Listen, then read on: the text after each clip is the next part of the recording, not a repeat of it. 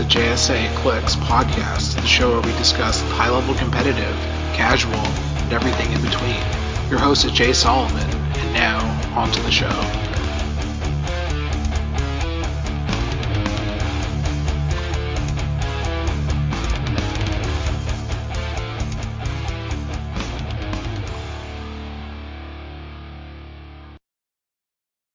Hey everyone, this is the JSAClix podcast, episode.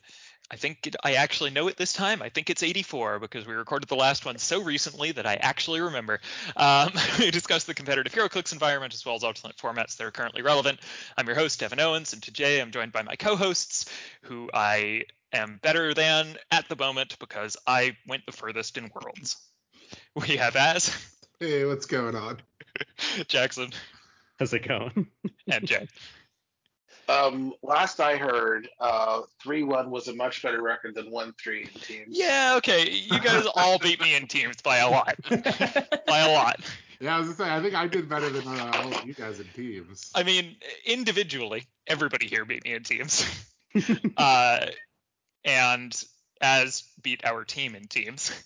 Um, yeah, so today we're talking about worlds. We're going to talk quickly about our team worlds experience. We're not going to go like full round by round, but we'll each talk about like what we played and uh, any particularly interesting matchups and stuff. Um, and then we'll move on to singles worlds where we will go round by round uh, because despite everything having rotated and it not actually being that relevant, uh, it's still somewhat interesting. Yep. Um, yeah. So team worlds, uh, Jay Jackson and I played on one team, and Az ran it back with the team from last year because you know when you win. Yeah, I, me and TJ are super superstitious, so yeah, we wanted to keep it the same. Yep.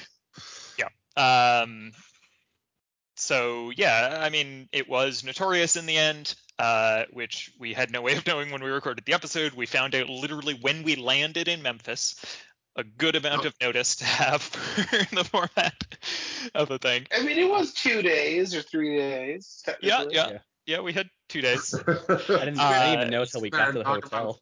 Yeah, didn't we? Uh, what didn't we go over? yeah. Um, so I guess we should start with a few updates to our Team Worlds episode. One is we did not know that Zod existed when we recorded it, which That was um, vaguely relevant. Yeah, Yeah. he's very good. Jay, you played Zod, right? How was he? that is correct. He was very good. Yeah. And he's an uncommon, uh, by far the best un- uncommon attacker in the set. Um, like, had we known that he existed, we would have been much more positive on the format. So, you know, mea culpa a bit, but there was actually no way for us to know. The other one is uh, Saturn Queen. I think we very unfairly dismissed that figure at 100. Um, Yeah. Partially my never look at anything but the bottom dial bias there. Uh, but to be fair, Az didn't call me out on it with his I never got- look at I anything but the top dial. So Yeah, I got tricked. Um, no, yeah, she's great. Um, yeah, I mean, it turns out that like uh, very hard to break away from because they can prob you twice, and 19 defense shape, shape change super senses figure is just really good and sealed. Yes. Yeah, and if they hit the shape change, they damage you. Yeah. Pretty good. Yeah, I mean, basically the the thing was like when you have 100 point figures with no movement attack, they look bad. Yeah. But the way that the format actually shook out, it turned out she was just really good. I watched another- a, a Saturn Queen beat a Super Rare Prime camo just because it kept Wow. hitting shape change Yeah. and like it just kept working. Wow. Um, another character that I I don't think at least I was very high on in the Team Seal episode was Bizarro. Um, Yep. Bizarros were incredibly annoying uh, to play against because generally the teams that had them had multiples of them. Interesting. Yeah, I didn't see him at all. Um, so I I I don't remember what I thought of him, but I didn't. I don't have any way to update because I, I did not play against one or anything. Yeah. Plus Hyper. I played against uh, the the second place or Zach Brazier's second place team that had two of them, and they were pretty good. Yep. Yep. Yeah. So um, let's just go around and say what we played and vague summary of our matches, I guess. Uh, I played the Race Deadshot thing that we talked about, with double barrier. Um, it was very, very good, except that I played against a lot of Black Adams. Um, and Black Adam doesn't care about all of your barriers. And also, uh, Deadshot doesn't ignore all defense powers, he just deals penetrating damage. So unless you can get Black Adam to click three by some other method, it's really hard to kill him. Um, so I lost one Black Adam match uh, by feeding them enough assassins that they got 400 points, and I lost the other, uh, and I won the other Black Adam match somehow because my opponent just like made the wrong play at a certain point and tried to run away, but Deadshot has just like 10 range that sees through everything. So I killed his Starfight after he ran away, and then ran away myself, and then get to me in time, and I won the game. If he just like come and attacked anything on my team with his Black Adam, I think he just wins that game. But uh, he made slightly the wrong play. Um, and then I, so that was my one win. I won one game.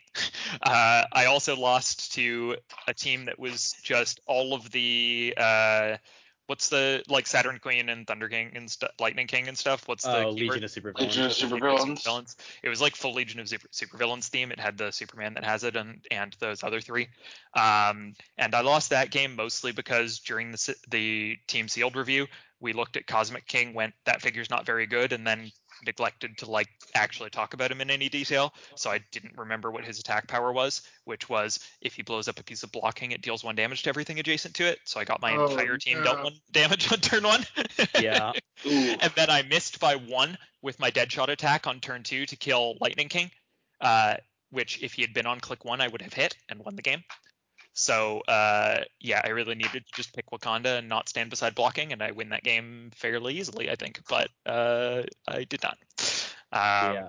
and then the last one, I we played against the second place team, uh, and we all lost that game because their teams were incredible. But especially my opponent, who was playing Rare Poison Ivy, who we called out as being incredible in the in the episode, as well as Uncommon Harley, who is like good, but especially incredible when you're playing her with the Poison Ivy because they both retaliate off of each other.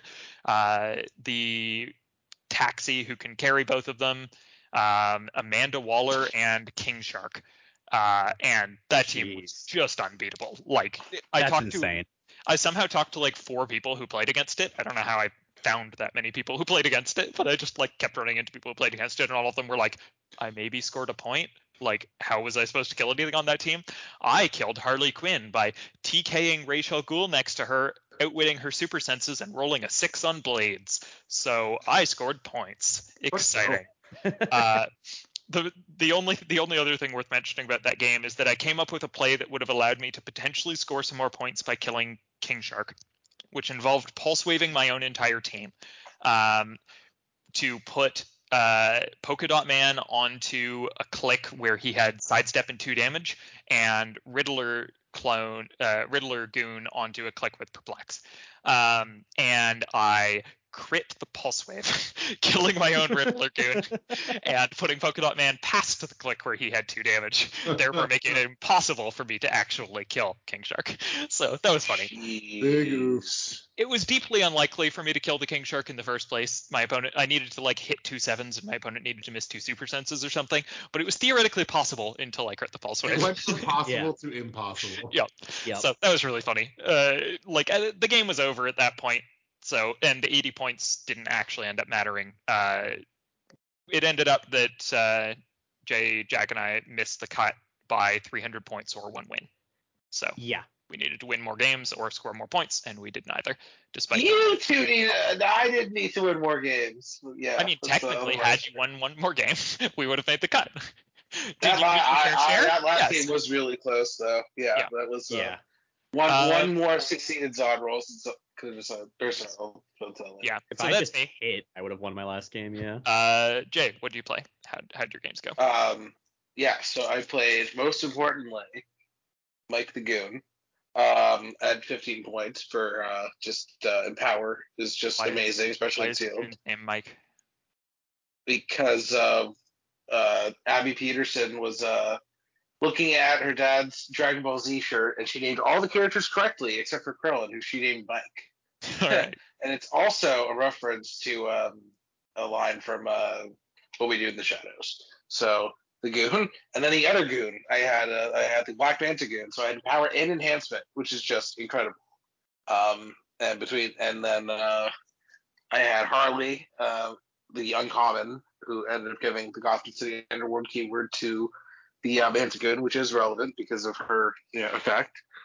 And then the actual attacking big characters were uh, Metallo and Zod. So Burning Shell, Psychic Blast, 12 4. I mean, Metallo is 11 3 range combat expert, but yeah. Uh, so some leadership and power enhancement. Superman enemy with uh, two wild cards.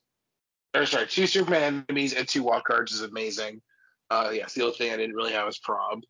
Uh, and I guess in theme technically for putting map, but whatever. Um, but yeah, Harley plus Empower was just generally really, really good. Obviously,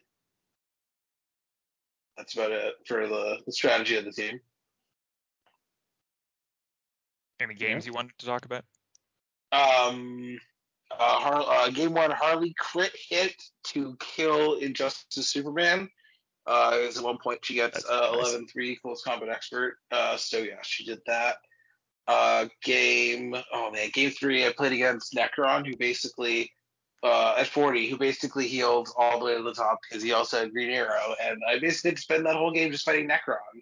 Uh, that was really, really Yeah. rough.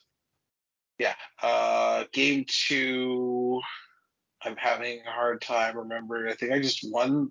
Oh, I think my opponent uh, misplayed their chase Wonder Woman. I killed it pretty quickly, and then I think I just yeah, that was just a pretty quick game. Uh, and then the last game, yeah, uh, against Zach Brazier. Uh, at one point, uh, I had a kneel before Zod with the plus two bonus on uh, that would have killed a Bizarro if it would have hit, and then it didn't, and then it was just one of those games where it was so close. Every every individual roll mattered. Every single you know thing that went wrong mattered. So that one thing died, and then it just uh, cascaded from there. Uh, he was playing two Bizarros. Uh, the DCeased Chase Superman, who got a bonus against uh, Metallo, importantly, because he starts with Impervious. Uh, he looks for Brown with the, the DCeased trait. Uh, and then Black Hand for TK Complex, because he just needed, you know, one more thing. And then there might have been something else. I honestly can't. Oh, a, a full point weaponer, which mattered, I guess, because there was Pulse Wave there. Sure. Uh, oh, it did matter because he Pulse Wave and killed both my goons, so neither of them could revive, which was really bad. Uh, and that game was pretty close. So overall, I went 3 1, and uh, I had a good time. All right. How about you, Jack? Uh, yeah. So, um, the chase we ended up pulling for our brick was Black Lantern Hal Jordan. Um, not particularly the best one, but it was a Black Lantern, so good way to start. We also got pretty lucky. We pulled uh, Nekron as well, so I took all the lanterns, um, put together a Must be team. Nice. Yeah, I put together a team of uh, Hal Jordan at 60, Black Hand at 50. Um, I played Nekron at full points just because we didn't really have like a lot of other stuff that went together, and with how much like carrying I had, I was just gonna, you know, have him run in the middle and just have everything surround him. It ended up working out pretty well. Um, and then yeah, I had a 15 point Mantagoon for enhancement, and then the 50 point Lex Luthor to give everyone Superman enemy.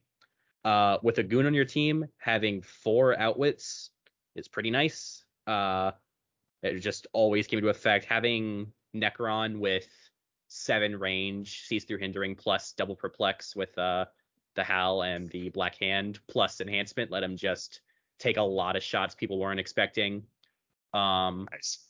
um, I learned very quickly after my first game how insane the Black Lanterns are when anytime anyone would base me, Hal would punch them and then immediately heal three clicks. Because with Black Hand and Nekron, I was making up to three terrain markers a turn for free. And so always being adjacent one was pretty easy. Uh yeah, it did pretty I mean, I did pretty much the best I could with it. Um my last game uh was against Saul's team. Uh he had I believe his team was like 40 point Saturn Queen, Zod, Toyman, Lex Luthor, and Deadshot. Just like all the good stuff. Um and we basically played a game of poking each other back and forth with my Nekron and his Deadshot, and he just hit like every rollout and rolled doubles on every attack, and I was missing quite a bit, so I wasn't able to get it out in the end. But I did pretty well with the team. Had a good time with it. Um, it may not have been the best chase to pull, but it was definitely the chase I wanted the most from the set. So being able to walk with away with that was a pretty nice bonus. So thanks, guys. No problem. Any games you wanted to talk about? Um, after the first one, uh, I don't remember my opponent, but I remember f- figuring out, you know, especially in sealed, having access to stuff like barrier is just such a drastic change. Um, Yeah. being able to play a lot slower. I was most games were just barriering, moving up, inching up slowly, and having my opponent come to me. So the lack of mobility wasn't too big of a problem. And yeah, just learning how insane I can just immediately get most of my team past dials because of Nekron was it, it felt legitimately unfair a lot of the time, but it was very fun to play. But yeah, it was had a good time. Unfortunately, for the last game, you would have needed to actually kill anything in the first place to heal back up to full. Yeah, very true. Very true. I don't like rolling fours three times in a row. It's not too fun. No, no, it's not.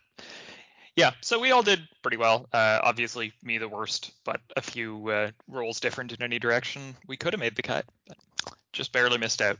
Az, however, Uh, yeah, so I played a Herald theme uh, with full point Black Lantern Martian Manhunter because I didn't get a Nekron. Um, so I had to make do. Uh, then Common Lex Luthor, uh, Black Hand, uh, Qwardian Thunderer, and Super Rare Poison Ivy because she has Herald for some reason. Um, yeah, It's very, very odd. She's the Uh, Herald to Gaia. Herald of the Ah. Green. Yeah. Yeah, That makes sense. it's it's from DCeased where like that explicitly happened, but yeah. Okay. Um, one thing I will say, we did not. I, I think we were like, at least me and Devin were pretty high on Common Lex Luthor, and I don't think we gave him enough credit. He's so good. He was so good. yeah, we were really high on him, and it turns out he was even better than we thought. So I'm feeling pretty good about that take. Yeah. He's and then also I went, randomly a uh, Herald. Sealed with them today.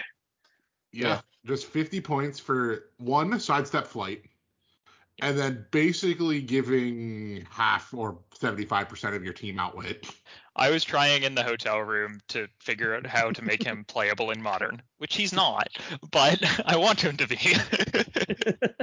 Um, but Martian Manhunter was was pretty good. Um, it took so I uh, lost my first round, uh, and me and TJ talked and figured out that I had the reverse problem that I had last year. Uh, so last year I played my team too defensively, and once we we got me to flip the switch and play more aggressively, I started to win. We identified much earlier this time that I was playing too aggressively, and to kind of pull back and let you know let them come to me because I had a TK and Manhunter should generally outreach a lot of things.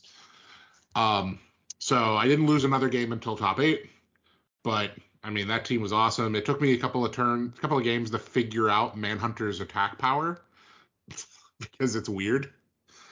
Um, It's very weird. yeah, because it's like you get to make a range tag. It has Pensai. You get all of these improved targetings, but if they're not next to a friendly grave marker, they only take one damage. Yeah. So it's like, oh, I should just move up Black Hand, give them a grave marker, and then shoot them. Um, That's right. but so then, yeah, ended up losing in top eight. Uh, to our game was the deciding game. Uh, I made a mistake. Um, I we kind of rushed through uh, beginning of game uh, setup because they had called uh, they they had called the beginning of the round, and my opponent wasn't fully set up yet. And then I missed a polar bear by one because I forgot to uh, declare JLA at the beginning of the game. Uh, and thus missed by one and lost by 10 points. Oof. Wow, Uh, close one. Yeah. yeah, yeah, but you know that's on me. And I mean, top eight uh, repeating is so hard. So top eighting again just is kind of a great Yeah, feeling. I mean that's fantastic. Has anyone Uh, ever repeated? I don't even know. Uh, I mean one team one Team Worlds and then Team Nats, but I don't think anybody's ever repeated Team Yeah. Worlds. Babe, um, probably technically come the closest. Yeah, and I felt like we had a real shot. Like the I lost 10 points to a Kamo team. Like the fact that I got that close when Kamo was just kind of running through my squad. Yeah. because that figure's insane and sealed. Unstoppable and sealed, yeah. Uh, just insane. the pog that he makes is so dumb. Yeah. I was like, I'm just gonna lose to this pog because he never has to advance. um, the notable game that I want to talk about though is uh, round three. We played against the Chicago Clix Mafia. Uh, I played Nate because I have to play Nate in every tournament. um, and we had a really great game. Um, I missed my alpha. I, I missed my opening opening shot, uh, needing a four, rolled a three. Um, then he came over, killed Mo, killed some part of my team. Over the next two turns, he kills everything on my team except for Martian Manhunter, and then Martian Manhunter proceeds to kill his entire team. Oh my god. Um, because steal energy, range and close, he can't be tied down because he has improved movement characters and No outwits left on Nate's team at that point, I guess. I I was surgically killing him. yep. soon as an outwit showed its face, I killed it, and then I like he like I only ever left him with one outwit when he had them. So he's either he had to outwit my shape change or my impervious because he didn't have exploit, um, like good exploit access. So on the turns he would outwit impervious, I would hit the shape change and vice versa. And then once he was out of outwits, he just couldn't keep me locked down, and I was able to proceed to kill everybody. Yep. uh, Manhunter having improved movement characters and blocking is really good when you also have Lex Luthor. Because that they were like buddies through the whole tournament of all right, Martian Manhunter's just gonna carry Lex Luthor through this wall, shoot you, and then Lex Luthor's gonna sidestep and carry Manhunter behind another wall. Yeah. It's fantastic. It's pretty sweet. Yeah. But Team Worlds is honestly probably my favorite event in HeroClix. Yeah. So I I just I love it. I ha- I love having fun. We could have went, you know, 05 and I think I still would have had fun. Yeah, I mean, just the team building portion is so good. Like, it, it's like weird, limited, constructed. I don't know. It's a lot of fun. Uh, It's so much better than two booster sealed, where you just sort of play whatever you open. You actually have to put a lot of thought into it and have discussions with your teammates. And I did Yeah, have one really good. gripe. I think they should have banned large maps. Yes. Especially in a game or in a, uh, in a set, set where that's designed around small maps. exactly. Like yeah, we're fair. strictly playing from this set. We don't strictly need the small maps from this set, but just only say small maps. Like Yeah. Um yeah. Yeah, I mean, I understand why they didn't do it, just because like communicating to everybody that it, there's a different map list for modern and teams is like it's not difficult, but it's an extra step. But Yeah, it, it for would- sure. would have been cool. Um, yeah, so I mean, teams went great. Uh, congrats to uh, the winning team, uh, which was uh, Antonio and McConnell and Garrett, I believe, was the Yeah. third player's name. yes, I think so. Um, so they did a fantastic job, and uh, Antonio played Saturn Queen, which is part of what showed us that we were wrong about that figure. Yeah. Yep. Very good figure in seal. Absolutely, double prob is just extremely strong. In sealed, yeah. Double prob, double rollout, 19. Yeah, it's it's great. I didn't have a prob. I was and set. especially um, there was the the matchup. One of the matchups you really needed to worry about was Black Adam, right? So if you just base Black Adam with Saturn Queen, he's just like out of the game, right? yeah. Yeah. Like he, they're You never even- trying to break away. Yeah. because that would be sort of bonkers. Yeah. um, and they're very unlikely to hit you with an attack. The one game where I just fed assassins slowly to Black Adam was very funny. yeah. I just like actually couldn't attack him with my Deadshot until I got him to click three, so I just kept attacking with the blades assassins, but I needed nines, so I never hit one. so Yep. just was slowly feeding assassins into the wood chipper. Oh, I will say, uh, my weaponer or my thun- my Qwardian Thunderer, um, made far more standard objects that didn't matter than goons.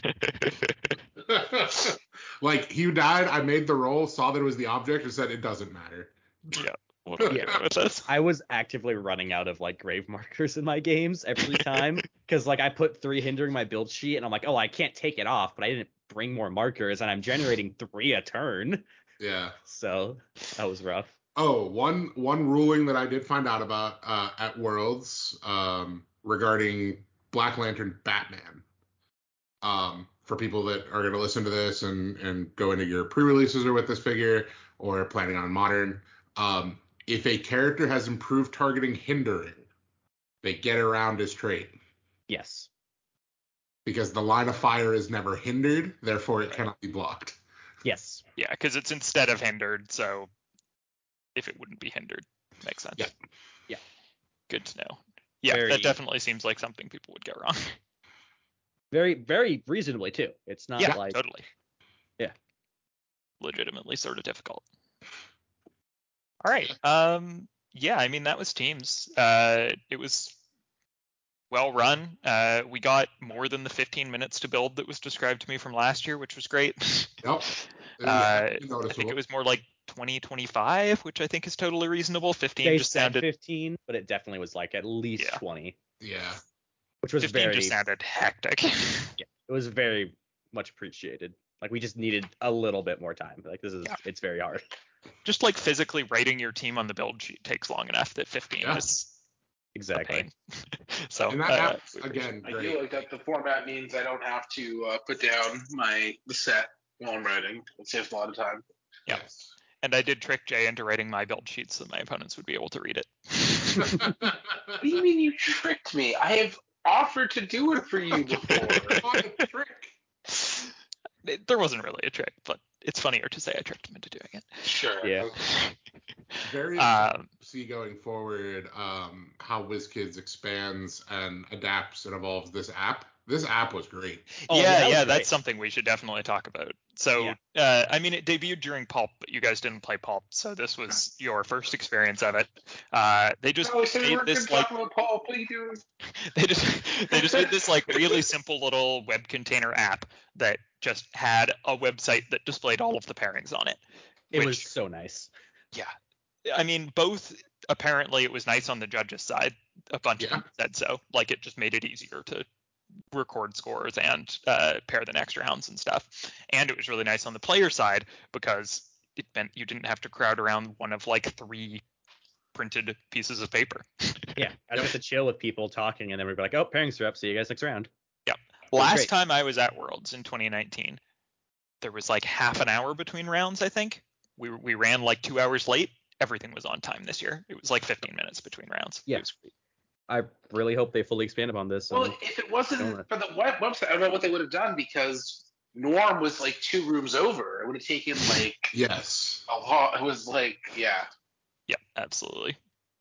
Yeah, I mean, we finished singles and we we were getting pizza like it was like six o'clock. yeah, Yep. it Like was we ate dinner at a reasonable hour. It was crazy. It was still yeah, and they out didn't bit. run the top 32 right after Swiss, which was much appreciated. Yes. They've done that sometimes in the past, and I don't know why. Just run it all the next day. It's fine. like was- at the start of singles, they announced we might run top 32 after this, and I was like, what does that mean? Just tell us. Just tell us one way or the other whether you're going to. We're all gonna be tired. might Um, be tired. Yeah, I mean, so teams was the one day, and then singles was the next day. Um, one thing that we should mention going into singles is the uh, is the Dial H coverage. Um, they ran some coverage of teams and then really ramped it up for singles because it's easier to do coverage when you're talking about like specific team builds and stuff than when you're talking about uh, just like what sealed teams people are playing. Like they did a bunch of coverage for teams as well, but they did some really interesting interviews and everything for uh, for singles, which was really cool.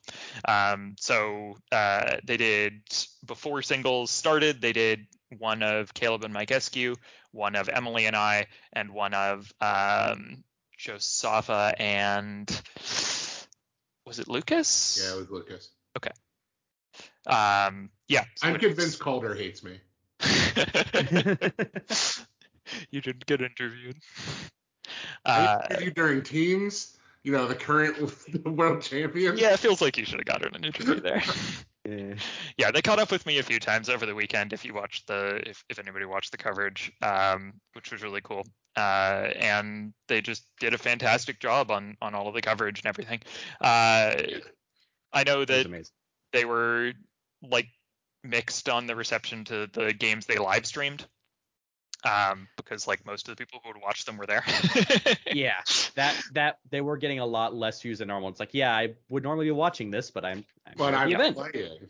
Yeah, Um, but uh, I've looked at the like view numbers on YouTube afterwards, and they seemed like they did really well. So I think Yeah. it was worth streaming slash recording those, and people did end up watching them, just Yeah. not necessarily live. Uh, and but I do think that people appreciated the like interview content who were at home who wouldn't necessarily have watched the games because like the meta isn't super relevant afterwards because there was immediate rotation, and it's sometimes just hard to tell what's going on in a game while watching the video of it. So Yeah. Yeah, I it's got, definitely- like commentary. Yeah, I definitely like personally when I'm at home watch interviews and stuff over games um, because I, I just like find it difficult to focus on a 45 minute game of HeroClix where I can't really hear what anybody's saying or anything. you can't see what the dice are. If you can't like Yeah, exactly. see the terrain properly, like the players, it can just be difficult. Oh, one thing that I should mention in that was that they uploaded today an edited version of the finals, which included the dials and like powers and stuff Awesome. on screen. Oh, really? Awesome. Yeah. If you haven't seen this, you should go watch it because slick. you can That's tell going on the list. like even without cover it, it- like they didn't comment on there was no commentary over it there was just like stuff edited on but the editing just like the visual storytelling of the editing was clear enough that you could tell what was happening which was really cool. Um, and it, it makes sense that they wouldn't want to do audio commentary over it because you can mostly hear the players talking so like audio commentary over top of that is quite difficult because Sure. you have to sort of like wait for the players to stop talking for a bit and start try to sneak some words in edgewise. It, it makes sense, but the visual was really good. Uh, you should totally go watch that if you haven't. It's two very good players who made it to the finals playing a, a really interesting game. Um, Yeah. because I haven't actually seen that game because we were already on the road when yeah, um when top eight started. Yeah. I'll have to go back and watch it. yeah. So uh, they did some interviews, uh, and then we got into singles. Um, so let's just uh, rotate one over, and we'll start with you, Jack. What did you play? Uh, yeah. So I, surprise, surprise, was playing Spider-Man. Um, it's been the build I've had most success with, been very comfortable with. Uh, Copied it from Isaac. yeah. Uh, it's yeah. Me, me and Isaac ended up on the uh, pretty much the exact same team, but uh, yeah, it was so it's Prime Spider-Man with the Necro Sword because yeah, um, Sicarian Iron Man with the cloak, uh, Iron Inquisitor, Venom Magneto, uh, Mephisto, and then a Saint Walker with the Blue Lantern ring and a Scott Crampton Pog. So it's uh, 299, not 300. Um, yeah, uh, same same sideline for the most part. It's Scrappy War Machine and then four swappables with like King Killmonger, Doom Supreme, uh, Ghost Goblin. I did last minute swap a map to Morlock Tunnels just because it's very good in uh, mirrors. I didn't even know Um, you'd done that. Yeah, it's a, Can a that map others. just go away? I would love for it to. I just sign that petition every day of the week. Um, did you end up picking it at all? I did not, but I had several opponents look at my map, say the word Morlock Tunnels, and then say I go first. all right, So that's cool. that it did end up working. Yeah, I Um, mean it, that's like the best case scenario. You don't have to play on Morlock tunnels, and it did something by including it on your build sheet. Perfect. it's also just kind of showing like, okay, I know how to play on Morlock tunnels, so if you put me there, it's not gonna get the disadvantage you think it is. So Yeah. like it just it it worked a, very well. Um but yeah, uh round one I played against um I think it was Isaac Denke. He's a Phoenix Nest guy. Um he was playing Spidey 2. We had very similar builds, except he was playing uh Blue Marvel instead of Sicarian Iron Man. Uh, and I think he was doing Space Ghost instead of Saint Walker. Uh, but besides that, pretty much the same team. Nice. Um, Yeah. great. I remember he went first. I actually did put us on Morlock Tunnels in the first game. I'm remembering now. Um, I kind of, you know, advanced out my Sicarian and got my team ready defensively. He went out with his Spider-Man, uh, flurried in crime fighting to kill my Sicarian, which I was kind of hoping he'd do. So I then next turn sent out my Spider-Man to kill little Spider-Man. And then from there, it was just a game of my Spider-Man's alive, his wasn't. So I just slowly took down the rest of his team. Um, I think when time was called, it was like 250 to 170. So it was a very close game uh, still, All right. but um, yeah, got a pretty good start. Um, my second game, I played against a Uh, I think we were doing round by round. yeah, or for round two, uh, round two, I mean then, yeah. Yeah, no, I mean we were all gonna do our round one. Oh, you oh, stop. As I'm what did not you play? smart. Um, so I uh, I was originally going to play Shaggy, uh, 150 point play at home Shaggy, and uh, then I made the mistake of being in a car with TJ Wheeler for 15 minutes, um, and he was like, "Hey, what if you played good figures?" Um, and so uh, we came up with the build, and then I was like, "There's no way we can get this together." And then Clickstuff decided to make me hate them because the build ended up being oops all oops apocalypses with Venom Wolverine. Um, so it's uh, Venom Wolverine uh, with Necrosword, four Grand, Pi- Grand Prize Apocalypses, uh, Grand Prize uh, Genesis, Big Carnage um, was the main force. And yeah, it was just like, oh, hey, I've got two Apocs. I've got one extra. I've got, I'm like, there's no, okay, there's no way we can get enough swords. I've got two soul swords. All right, well, let me ask Emily. Emily's got some soul swords. And it all just kind of came together. Yeah, it was amazing to me that you didn't think you were playing it and managed to source four apocs into Genesis. Yep. That was And enough actually swords. easier than the swords. I mean, that's kind of funny. Um, and then I had Prime Absorbing Man on the sideline. Um, team was great. Like I love Venom Wolverine. Like that was kind of a big selling point to me. Um, was getting to play her one more time in Modern. Um, round one, I played. I, I think his name was Matt. Uh, he was playing X Men MOE swap um, with uh, with X swap. He wins map, takes me to Otherworld Castle. Shocker. Um, I advance my team up the map because I kind of have to. that's that's just kind of what my team does. Went uh, put Venom Wolverine into the mesh, uh, the steel fence, you know, the ESD thing. you were He playing come- that. I was. I was playing the steel mesh um, because it kind of like I can set it up in areas of the map where Venom Wolverine can get to on her first move, and then be in striking distance of of the opponent again. Um, so he came out with Jubilee uh, trying to shoot Venom Wolverine 12 on a 21. He missed it four times. Um, not completely unheard of to miss a nine, you know, three four No, times. I mean that's pretty reasonable statistically. Um, he then came up, like, brought up his Sky Tyrant a little bit, brought up his Prime Hulk. Um, I then used an Apocalypse to blow up the 2 by 2 blocking to open up a space uh, for Venom Wolverine to get to charge Sky Tyrant. Um, going to her second token, so she got to make a free a free attack afterwards. He had Iron Inquisitor next to Sky Tyrant, but the Starwood came up and I crit missed. oh, that's mean. so uh, he died. Um, and then got a free attack on um, Prime Hulk, killed him, and then just kind of proceeded to send the apocalypses in afterwards um, to kind of lock everybody down. Uh, best play out of that game though that I got to do was um, dual targeted with an APOC on Mephisto and Cypher. Um, hit them both, dealt one damage to Mephisto, two damage to Cypher, and then retowed Mephisto with Carnage. Um, to Ah, put good him old Mystics activating retail. to be able to put him in position next to Venom Wolverine so that he could carry Venom Wolverine to somewhere else to get her free attack. That's sweet. And I'm like, oh right, that's plays I used to do with Blackheart. Yeah. with with her. So that was that's a lot of fun. Getting to play Venom Wolverine is just such a fun experience. Anybody that hasn't gotten to play her, just play her. She's so much fun. really is, yeah.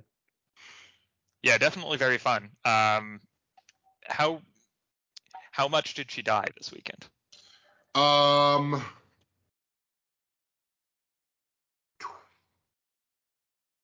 three times. Um, so the one the one downside to her, so the big part is like you have four APOX rollouts because she has Blades full dial. Yeah, but she's outwinnable. but she's outwinnable. That is her. That is her downside. Um, but if you didn't have outwit, or if I was able to target your outwit, um, she became a lot harder to deal with because you know she has combat reflexes, senses, and then four apocalypse rollouts. Yeah, I mean, definitely very hard to deal with if If, you can yes. get rid of it when, but it's an if. Yeah. Um, but when they put in, you still have to, for most of the meta, they have to triple tap her. Yep. Um, yeah, sense. So that's not necessarily easy. And then I have four APOCs that can kind of just jump in afterwards. Um, but yeah, she was great. I do think I wish I maybe played one less Apocalypse and played Commissioner. Um, specifically to give her Batman. yeah, I was I was thinking about her wild card going sad and unused. Yes, it Yeah. did go unused, but giving her Batman, getting a prob because I had no prob on the team, having rookie as another attacker um, would have been good. It's just the points ended up kind of weird because you get 40 off of an apocalypse, but you only get 35 from commissioner because you probably want to put like Darkhold on him or something. Could have So- played a Scott Crampton pog. Could have played a Scott really Crampton, have and I do have one. Would have been would have been pretty pretty fine, but I mean, apocalypses have seven range, but still not doing that much. Right. But yeah, I mean, team was great. Team was a lot of fun to play, and uh, everybody that walked past my team said, "Oh, that's hilarious," and everybody that's at across from my team was like, "Oh no." yep. Uh, yeah, and I played uh, a team that I named Demon and some Alpha. Um, as I said on the on the Dial H live stream, uh, at Ontario Provincials, I played a build of animals that was like pretty good, but not quite there because it just sort of died to everything. It dealt a bunch of damage, but also died very easily. And then at Canadian Nationals, I played a much more defensive Demon and Armor team. And then for Worlds, I mashed them together to try to have a chance of beating the stuff that I lost to. Um, so I played the very strange build of uh, Demon in an Armor with Captain Carter's Shield, Cosmo, Maggot with the Sinestro Corps Ring, Chip with the Emotional Modifier. That was a last second change that I debated with Jackson the night before um, Yeah. because uh, basically what was happening was against opposing um, teams that contained both Spider-Man and Sicarian Iron Man. They were resetting my emotional modifier duration so that their Spider-Man had one more attack, which was pretty relevant. It made it need an eight instead of a nine on most of my defenses, which was a pretty big difference in terms of probability of actually hitting. Um, and putting the emotional modifier on Chip instead of Cosmo allows you to put Cosmo in front of Chip and pick no pulse wave. And then uh, there's no way for Sicarian to pulse wave to reset the emotional modifier, um, which worked.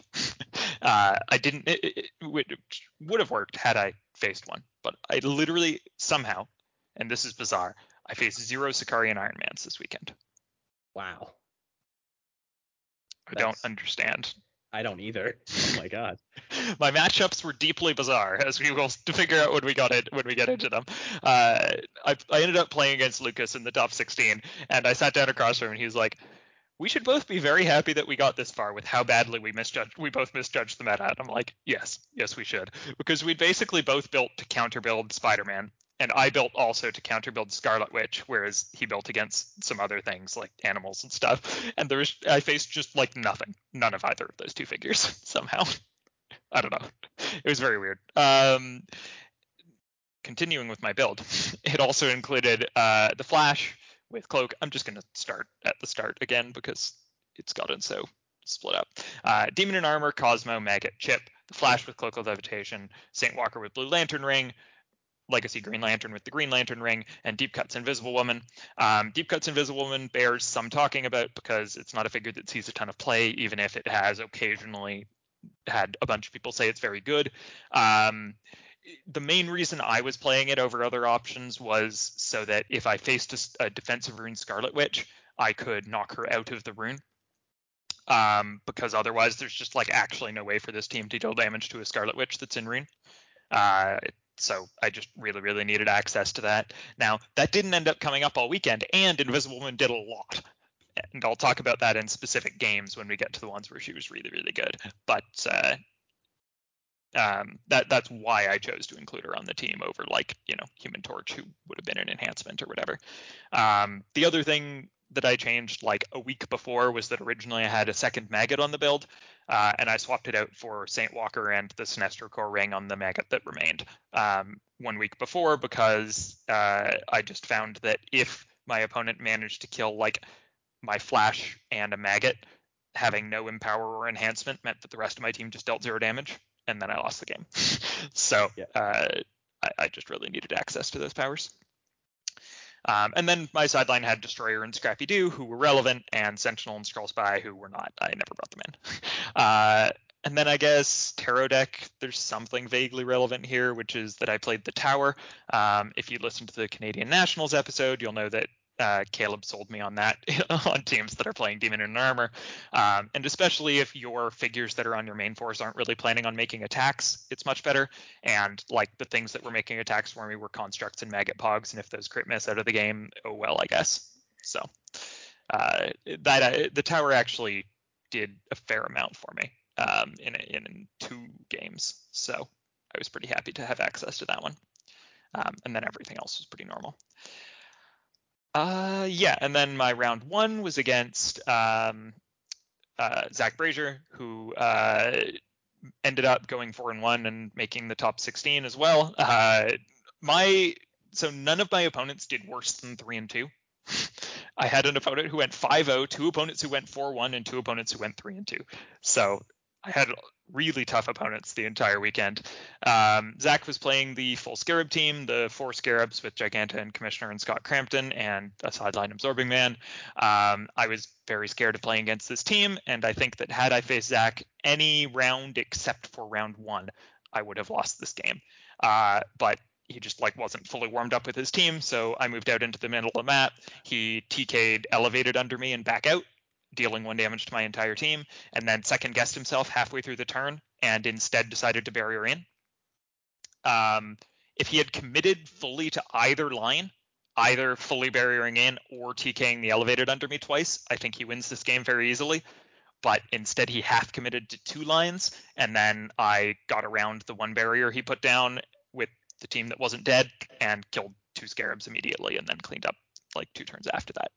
Um, so like I felt I felt extremely lucky playing this matchup in round one, uh, especially because Zach showed that he was extremely good with it the rest of the weekend, winning the rest of his games until he faced the uh, Zane Gates who went to the finals in the top 16. So like, um, obviously good player and played really really well for the rest of the weekend. Just wasn't quite warmed up in our game, and I managed to take it. Yeah, and the Scarab team is is something that it's a very very difficult team to play properly. Absolutely. Yeah, I mean, if you make a mistake, you're in trouble. Yeah. Yeah. Um, if you play it well, it's tough to beat you, but if you ever make one mistake, you half your team dies. so rough. Yep. Um, yeah. Uh, so that was round one for all of us. Um, how about round two? You can start us off, Jackson. Uh, yeah, for round two, um, I played against again. I don't remember my opponent's name, but I remember his team. He was playing a very defensive shell of. He had uh, Mr. Sinister, Moira MacTaggert. Uh, he had Leech. He had Lockjaw. He had Death Metal Wonder Woman, Sakarian Iron Man, T'Chaka 2, and KCGL. Wild. Uh, he's full defense. Yeah. very defensive. Um, I looked at the team. I kind of know with the amount of actions I can take with Spider-Man, I can basically pick and choose what I want to die. I probably go after the leech first, so um, we roll. Uh, he goes first. I put us on Krakoa. I move about halfway up the map, make a stop sign and barrier. Um, I happen to have the uh, High Priestess up at this time, and my entire team is surrounded by King Killmonger, he just has Sakarian that can realistically get to me and attack me, so I'm assuming I'm going to be able to defend out of anything. Uh, he ends up going for a flex up speed TK running shot pulse wave. Uh, rolls doubles on my entire team, and I'm like, okay, well I have King Killmonger. I roll a one. I'm like, okay, well I have High Priestess. I roll another one. It's like, okay, um, so everyone's taking two. All right. Uh, this is dead. That's dead. This is dead. Okay. Um, I then retaliate. Do you not get to roll for every character? No, it's you roll. Just if if it's triggered at all, you roll once, and if you hit the roll, they miss. Uh, Yeah, Okay. it's not individual like senses or anything. gosh. Um, Well, they, Yeah. they don't even miss all targets like that are targeted next to him. It's just all targets. Period. yeah, if they target someone that's not equipped, they miss them too. It's it's a very powerful trait. Um, but yeah. Uh, where? And then yeah, he I missed the Killmongers. He pulls away my team. Uh, Spider-Man was then able to just kind of, you know, get healed to his better click, run in, double flurry on the Sinister Moira, Leech and Lockjaw. I ended up KOing all of them, including Leech, who he chose to revive with Wonder Woman. I then just attacked it with the next one and knocked it out again. Um, and then it was down to just his Wonder Woman and T'Chaka against my MOE plus Sicarian and Scrappy. Uh, I pretty quickly whittled down his uh, T'Chaka and Wonder Woman, and then by the time I was around about to finish out the game, time was called. I think it was like two ten to fifty or something. I don't remember exactly, but uh, yeah, it was a very defensive team, but it's kind of what Spider-Man is weirdly good at. Um, if you have good dice, you're obviously get through it, but with the sheer amount of tax that you can make, you kind of get around, you know, the KCGL trait, the Mr. making it a one, the Saturnyne. You kind of make them burn out all those uh, things really quickly, and then you still have attacks to kind of get through it. And that yeah, if you're relying on those one use things instead of like defending up to a 20 or whatever, it's Yeah. rough. You just you just make enough attacks with everything to. They're nice through additionally to Yes. defending everybody up to a 20 or whatever, but yeah, not enough. Yeah, that was my that was my round two. How about you, Az? Who did you face round two? Hmm. Well, I play. I'm trying to remember his name. Maybe his name was Dan. I think Dan Powell. Yeah. so it was funny because Dan played uh, another teammate of ours, Jason, in round one. Um, and then out of the like 25, 10, 300s, uh, me and him get paired up round two. Um, I remember looking at that, just be like, oh, as check Yeah. what number thirteen is. yeah, I was lucky that I was 102.99. we were we were a little sad. Um, so Dan's playing, you know, Switch, Sicarian Iron Man, MOE swap. Um, this is a very very good, solid, sturdy team. Um, really good against my team, um, because of the rune. But we uh, I I advance up the map a bit. I I win map. I go to Wakanda, and I he I place blocking in his uh, right outside his starting area, basically to make him use the action to get rid of it, so he can he can't turn one rune me. Um, and then I s- uh, so he doesn't. On my turn, I spend two actions destroying the objects he's put on my side of the map, again to try to deny the cross map rune, uh, which I think more players need to start looking at doing. I think a lot of players ignore um, objects and terrain that get put on their side of the map. Just just shoot it. Yeah. Yeah, definitely. Especially with Spider-Man, people have finally started to learn, but there have been so many times where like I can just place the elevated next to your starting area and they leave it there. Yeah. Um, and then I like I spread out. Um, he came in. Uh, I had Venom Wolverine outside of his maximum rune potential. Um, so he decided to just bring out Scarlet Witch, outwit Super Senses, shoot her, um, and then get Sicarian Iron Man in position, outwit Blades. He had picked Charge Flurry, um, and then Charge Flurry and killed her.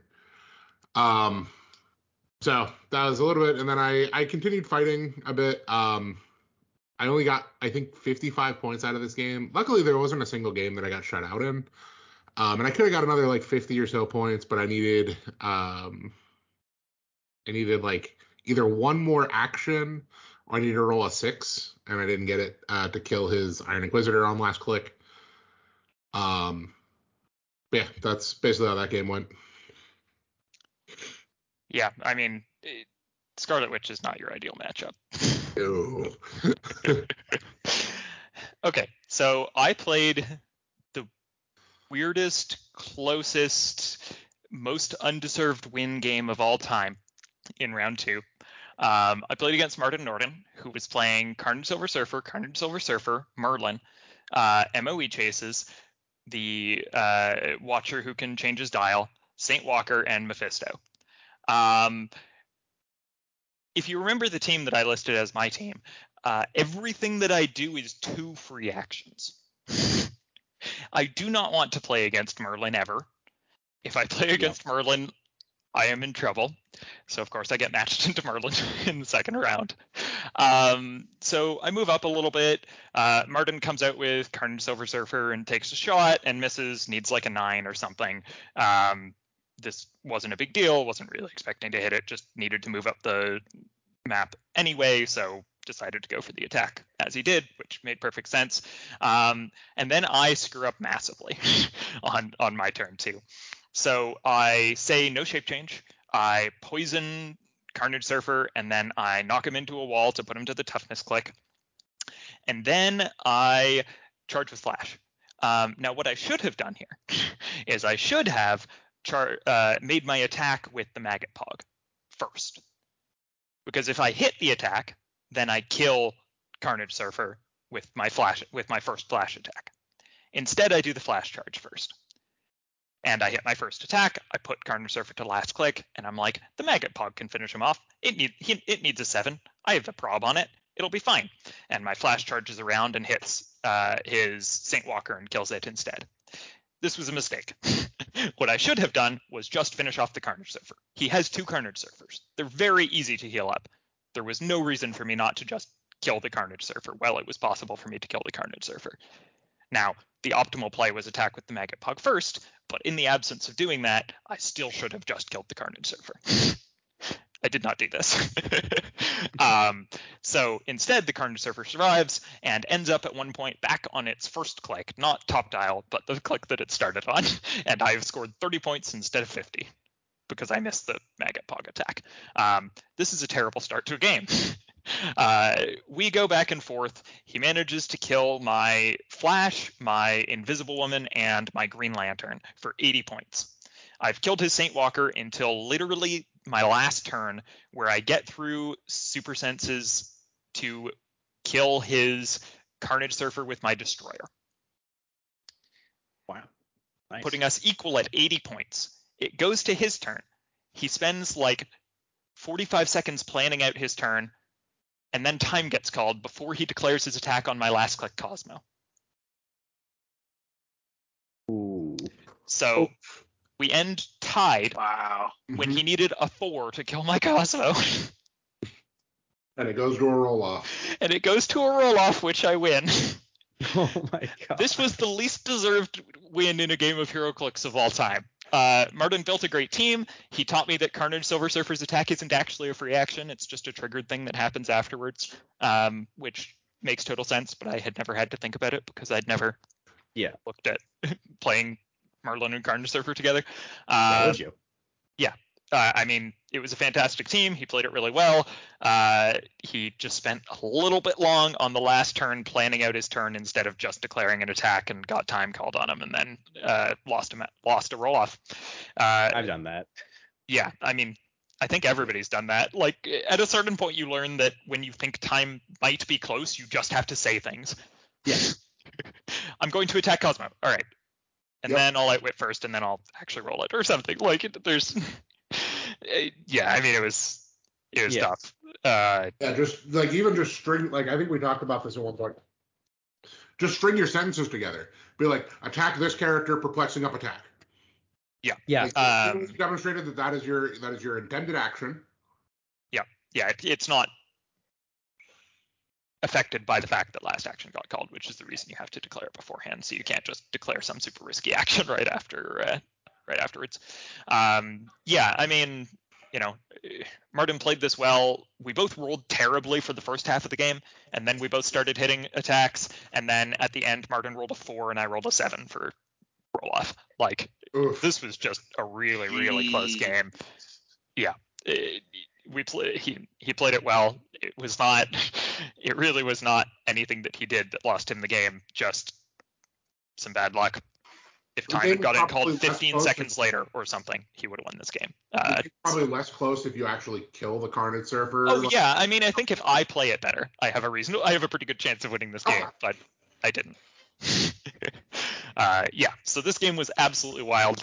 Shout out to Martin for his build. Uh, it was really powerful. Uh, he had the plasticity card on his deck of tarot cards, which he flipped turn one to get to make the attacks with his Carnage Surfer. Like, it was uh, it was a really it was a really well built team, but uh, somehow he didn't get there anyway. At one point, he perplexed down my range on um, uh? Demon in Armor so Oh. that he could modify his attack, which was a really good play. Oh.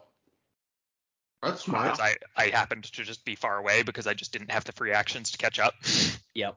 yeah, I mean, the, the the free action taxing is just murder against my team. Like everything my team does is two free actions. I'm like, make a boot, knock you into a wall. Oh, that's all my free actions for a turn. Never mind, I'm done. like Yep.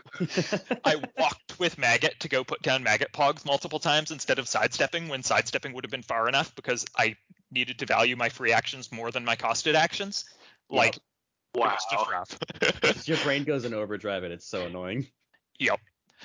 Yeah. So th- this was a wild game. Uh, it was a really it was a really interesting game. Uh, and uh, I, I just somehow came out on top in the end. And he barely had any equipment, and he was playing the fool, which was kind of cool as well. It's good to see that card coming back. Yeah, Yeah, I mean it's a card- fantastic card, right? It's just most teams can't use it because everybody's playing seven equipment. Yeah, it's like you want to counter all the necro swords, but like you don't want to not use a necro sword. exactly. All right, round three. Who'd you play against, Jack? Round three, I played against Rob Ga- uh, Robert Gallagher. Uh, so he was playing the very fun team of five Apocalypses, one Genesis, and one Death Metal Wonder Woman. Um, With Absorbing Man and Search for Amit's Tomb, which are Yes. equally important parts of his team to those previously listed things. Yep. Well, only one of those I realized was important at the beginning of the game. I learned what the other one did very late. Uh, Yeah. So, yeah. Sorry, just while we're on Search for Oh. Amit's Tomb, as if you had known that Search for Amit's Tomb existed and what it did, would you have put it on your team? Would I have? No, because I don't. Well, it's for detectives too. Yeah. so No, you had- I actually, I'm sorry. I wanted to put it on my team. That was the one thing I couldn't find. Yeah, makes sense. Yeah, because it, it works for your apocalypse and everything. It's amazing. It works for Venom Wolverine too. Yeah. Yeah, because she's a detective. Yep. Yeah, so Uh, let's just list what this does because Yes. nobody knows what this game element does. Okay, so this is a mystery card. Uh, when a character with either the detective or mystical keyword is given an action and they destroyed a piece of blocking terrain during that action, gain a clue token. When a friendly character KOs an opposing character after resolutions heal them one click. For four tokens. For six tokens, when a friendly character deals damage to an opposing character occupying or adjacent to a debris marker, increase the damage dealt by one. Wild. Very For big. eight, when a friendly character KOs an opposing character, score 10 points. Yeah, that one. Um, it made sense why he was killing my constructs because he was scoring points off them. Um, but yeah, so it's this was a very technical game. Um, I knew I, the first line of play I had was okay if I can pulse wave twice in a row, I can get them to their last click, and then if I pick precision strike pul- pulse wave, I can just get through it. Um, so he let me go first. He picked map. He put this on a small indoor map. I think it was the like Daily Bugle inside Yeah, map or whatever. Just had. a lot of walls.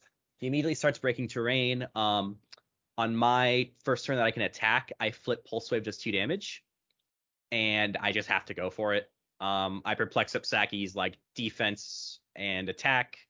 I double TK him, send him over directly. Like I'm one square out of his starting area. I'm almost inside of it, just seeing his entire team. And I think I roll like an eight on the pulse wave, so I hit everybody for two. Um, I immediately took six unavoidable damage and lost my cloak, uh, or five unavoidable and lost my cloak.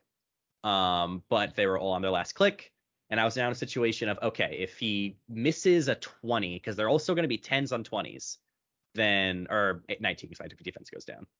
Um, if he can miss that, then next turn I can just precision strike pulse wave, basically win. Um, and after everything, he flips the phasing tarot card, which essentially lets the apocalypse apocalypses Just flurry. doubles the number Oh, of he attacks. Yeah. eight attacks that turn. Yep, he did. He made eight attacks that turn, and one hit. I have to take a token off not to die, uh, so I can no longer KO all of them. So I pick phasing, get out of there, run back to my team, grab another token, and slowly start healing with Mephisto swap. Um, as he's doing this, he makes his Absorbing Man Prime, um, which I was kind of counting on because now Spider-Man can do something because Absorbing Man is cosmic energy, but I specifically have Doom Supreme on my sideline for situations like this because he has a trait that not a lot of people realize that says if an opposing character did not start the game on the map, they cannot use Safeguard or Protected Outwit within his range. I definitely did not know that this trait existed. Yes, no one does, and it is very impactful for swaps and specifically Absorbing Man and stuff. Uh, so I swap into that. I outwit. Um, I think I just outwit Blades on Absorbing Man because at the time, me and Rob both thought that Absorbing Man could get the rollout, but he doesn't have the X Men keyword and never gains it, so he actually can't. But I just thought he did. Um, so I outwitted Blades as the only power I thought I needed to outwit. Spider-Man does four attacks, uh, KOs him. He Wonder Woman's heals him back to like click nine, where I was able to KO him on the following turn. Um, then I was able to KO his Wonder Woman as like kind of the last thing I could actually do. Uh, we were in a situation where I just surrounded my team with Kill, uh, King Killmonger and was just not going to swap because I'm getting the rollout and everything, and it was keeping me alive for a while. Um, but yeah, it was time was called. Um, we went through everything he KO'd. He scored like an extra 10 points when he KO'd my Spider-Man, when uh, he KO'd a couple of my bystanders, my Mephisto. So in total, the score was me at 185 and him at 189 because of Scott Crampton. Your first game that you lost by Scott Crampton this My, weekend. yep. Of, of my only games I lost this weekend, both of them were by four points. And- Crampton. Crampton. oh my god. Uh, yeah, it was a very close game. Um, I I enjoyed, like, even though it's a very big challenge, I enjoy the challenge of like, okay, how can I get around this? And that was a very fun game to do stuff like that. And yeah, it's it's not it's not a normal game of HeroClix, but it's No. interesting. when you just remove close attacks from the equation, because you obviously are not going for those rollouts. Yeah. All right. How about you, Az? Who do you face round three? Um, I played against uh, Dan Dupuis uh, from Phoenix Nest. Um, Dan and I hadn't gotten to play, but you know I've talked to Dan a lot. Um, he was playing uh, X Men, Genesis APOC, MOE swap, Prime Hulk, um, all that stuff. Um, he wins map, goes to Daily Bugle. I move up Venom Wolverine um, into a hidey hole, carry up my Apox, um, putting the only ones that he could possibly target with his Carnage Surfer um, as the ones with Warlocks. Um, and kind of just have Venom Wolverine very protected. He comes in, um, just kind of goes for it. Because, so the way I have to play this team, in case I, I didn't make that clear, is I have to advance turn one. There's no options. Just you're Um, just out there. I'm I'm mid map turn one, like every game. Nice. Um because I I have to fight. I don't have TK, like I, I don't have an option. Um so he comes in with Carnage Surfer. Um also the apox that he can shoot are in the mesh. So they have ESD, which is great. Nice. Um, so ESD and shape change. He Yeah. Comes in, uh, hits the first attack, uh, puts me to stop. I KO his red symbiote um, because of the stop click. Goes for the second shot. I hit shape change. And he had put it. He had put his Carnage Surfer in a position where he now couldn't retarget to the other one. Hmm. Um, and then he brings his uh, APOC.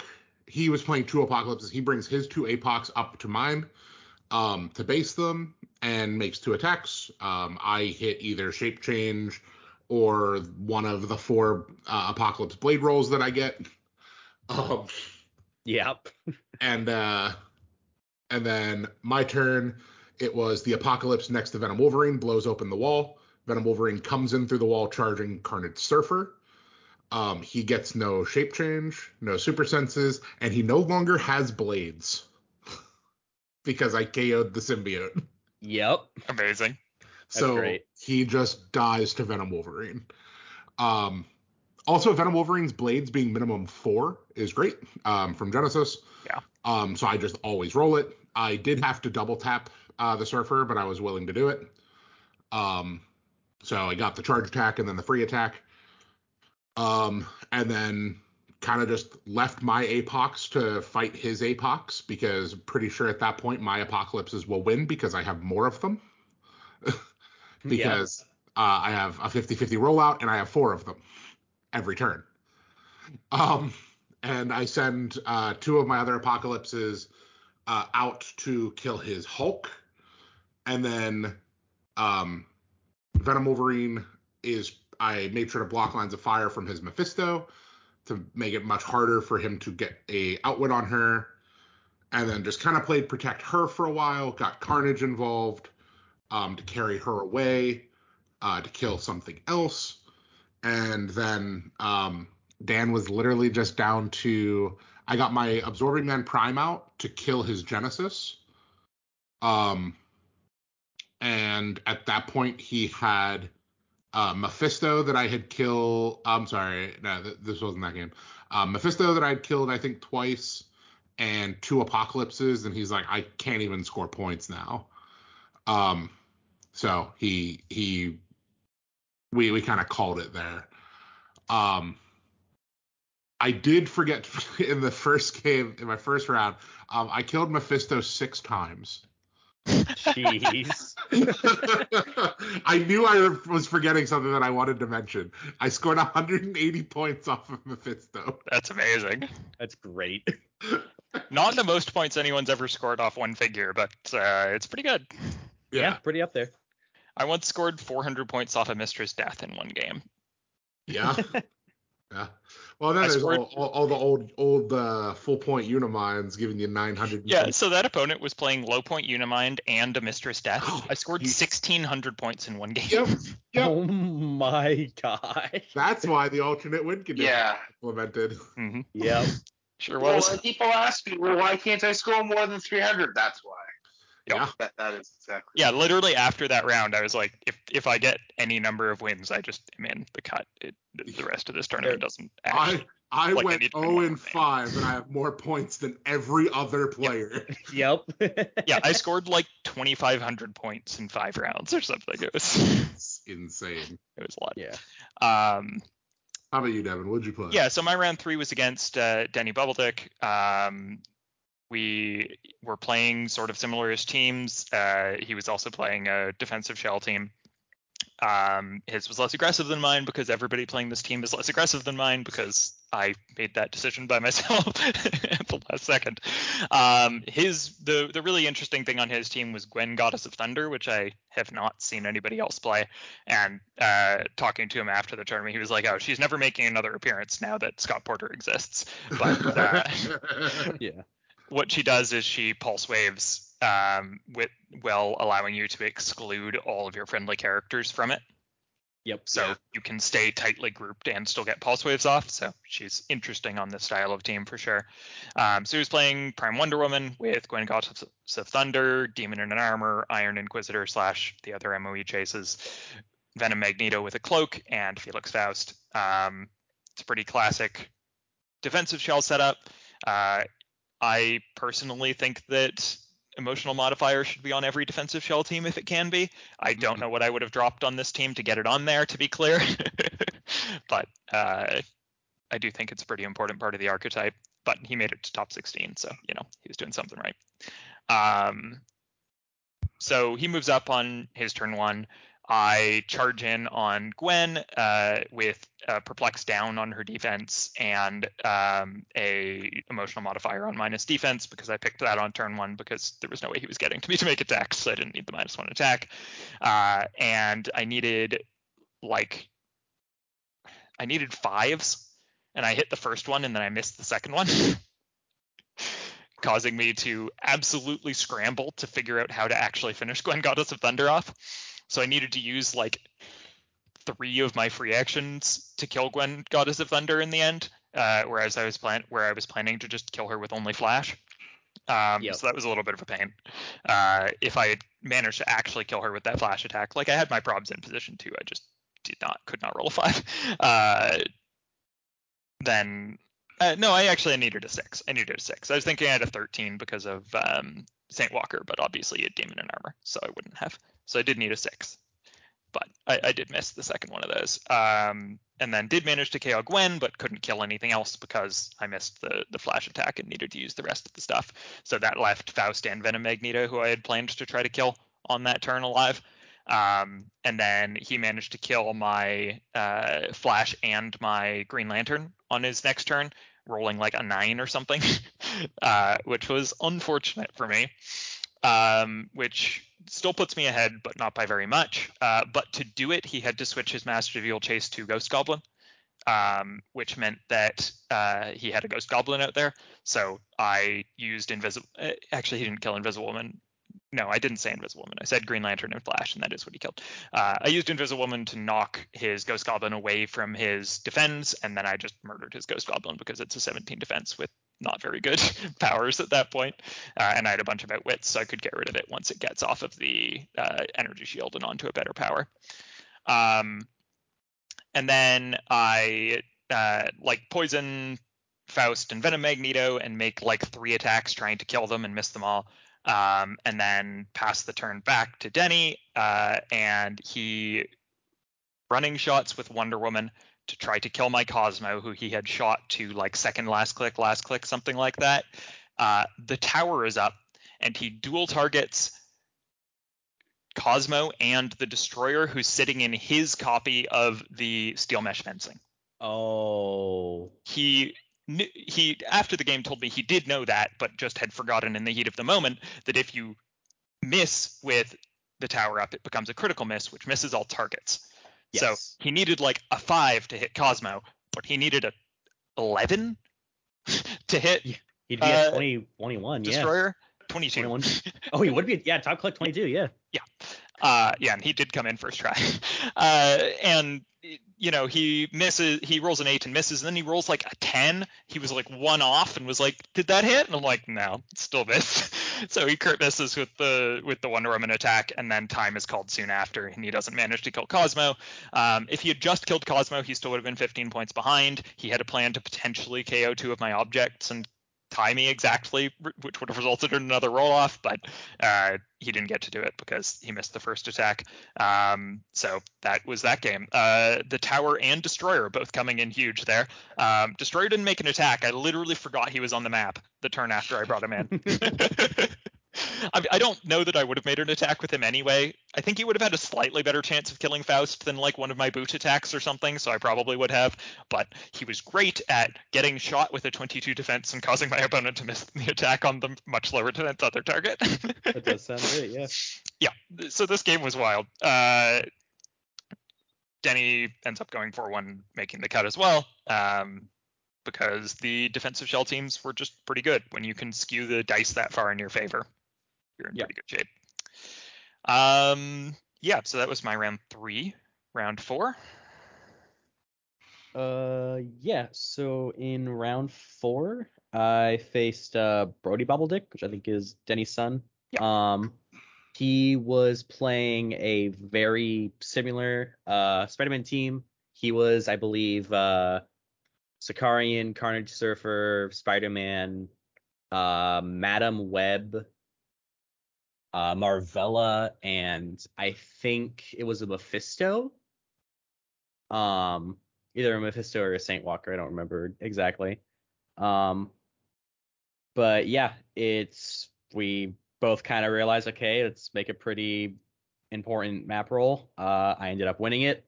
Looked at his maps, saw nothing that big other than Otherworld Castle, so I chose to go first. He put me on the castle.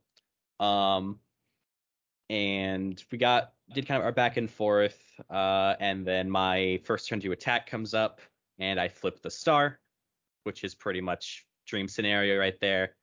Um, so I after I Saint Walker TK, Sack Eater, running shot, break an object, I double TK Spider Man, who's you know quad perplexed with prob from uh, Inquisitor to wall crawler, sidestep, pick up an elevated, and then charge, drop the elevated in my square to giant reach punch the uh, Spider Man and Carnage Surfer.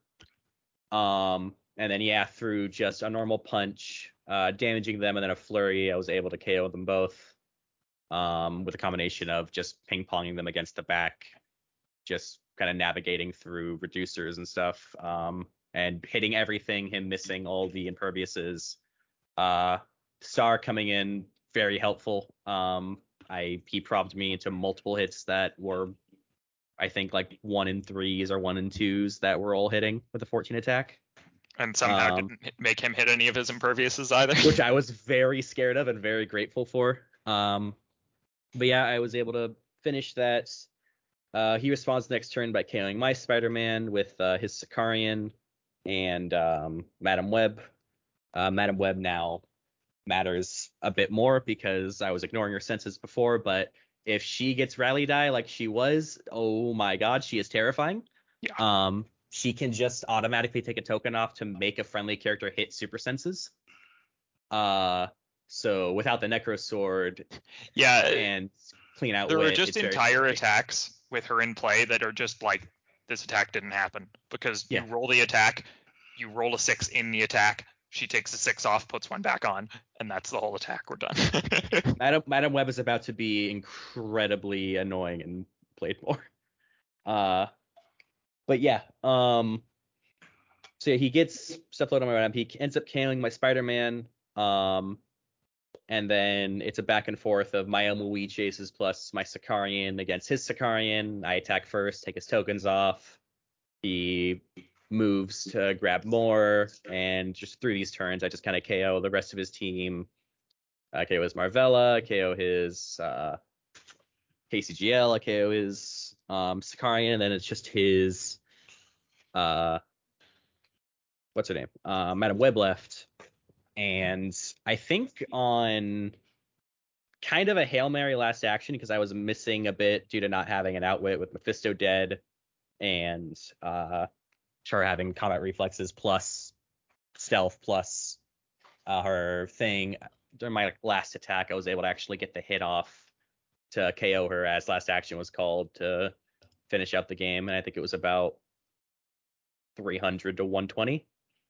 Um, yeah, it's just nice. it it it definitely wasn't decided on map roll, but map roll just gives the whatever Spidey goes first just an insane advantage. Um, so I definitely was got pretty lucky with that there. Yeah, if you miss all the impervs, then it can still go the other way. Uh, It, sorry, if you Exactly. all the impervs as the second player, it can still go the other way, but it's, Yeah. it's an advantage for sure. How about you, Az? What was your round for? So round four, um, I played against Nate White because I have to play against Nate White in every tournament. um, uh, he's playing the virtually the same team that Pat played um, and won with. I think they had like very slight differences in map choices, um, which, as Jackson said, um, that you know map is a very big deal. Map was a huge deal in this game. Uh, so unthemed versus themed, and I lost map. Uh, losing map Oh. to Spidey is rough uh, for my squad. So he went to Avengers Tower, which has a lot of like elevated in the middle. Um, had I one map, I would have gone to Wakanda, and I think the game is very different um, because there's no elevated for him to just jump to, and I can kind of play around where he puts it. And um, he can't just pulse wave, not uh, force blast me um, off the uh, off the elevations. Um, Nate and I go back and forth. Um, him and I play very similar styles of we're we're gonna fight each other. Um, but I'm I'm up in the the I'm up in the thick of it. Uh, turn one. Uh, the other reason that the map was a big deal is because of Carnage Surfer's ability to ignore elevated. Therefore, he was able to shoot Venom Wolverine uh, where she couldn't see him. yeah, Which Yeah, that is a is- very big I normally I'm like, okay, cool. Carnage Surfer can't shoot her because his range can't be outside of her four. Um, yeah. But when I can't see him, um, it, it's a problem. Uh, so he ends up um, after some back and forth, he kills Venom Wolverine. Um, he kills two apocalypses. I get absorbing man out. I I KO um, a couple of things. I ended up killing Saki. I ended up killing a Mephisto by choosing Quake with absorbing man and knocking Mephisto off of a ledge. Um, which I thought was kind of cool.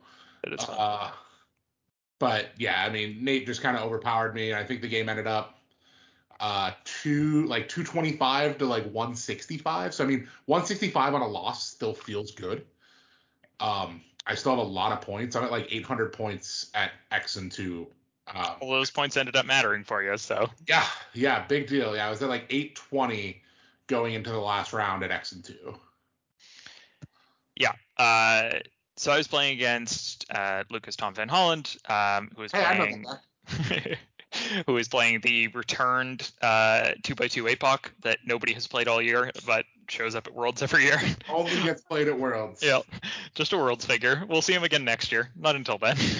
Uh, so um, I knew that 2x2 APOC had blades at one point because I remember commenting on it, but I'd forgotten until this normally it didn't matter.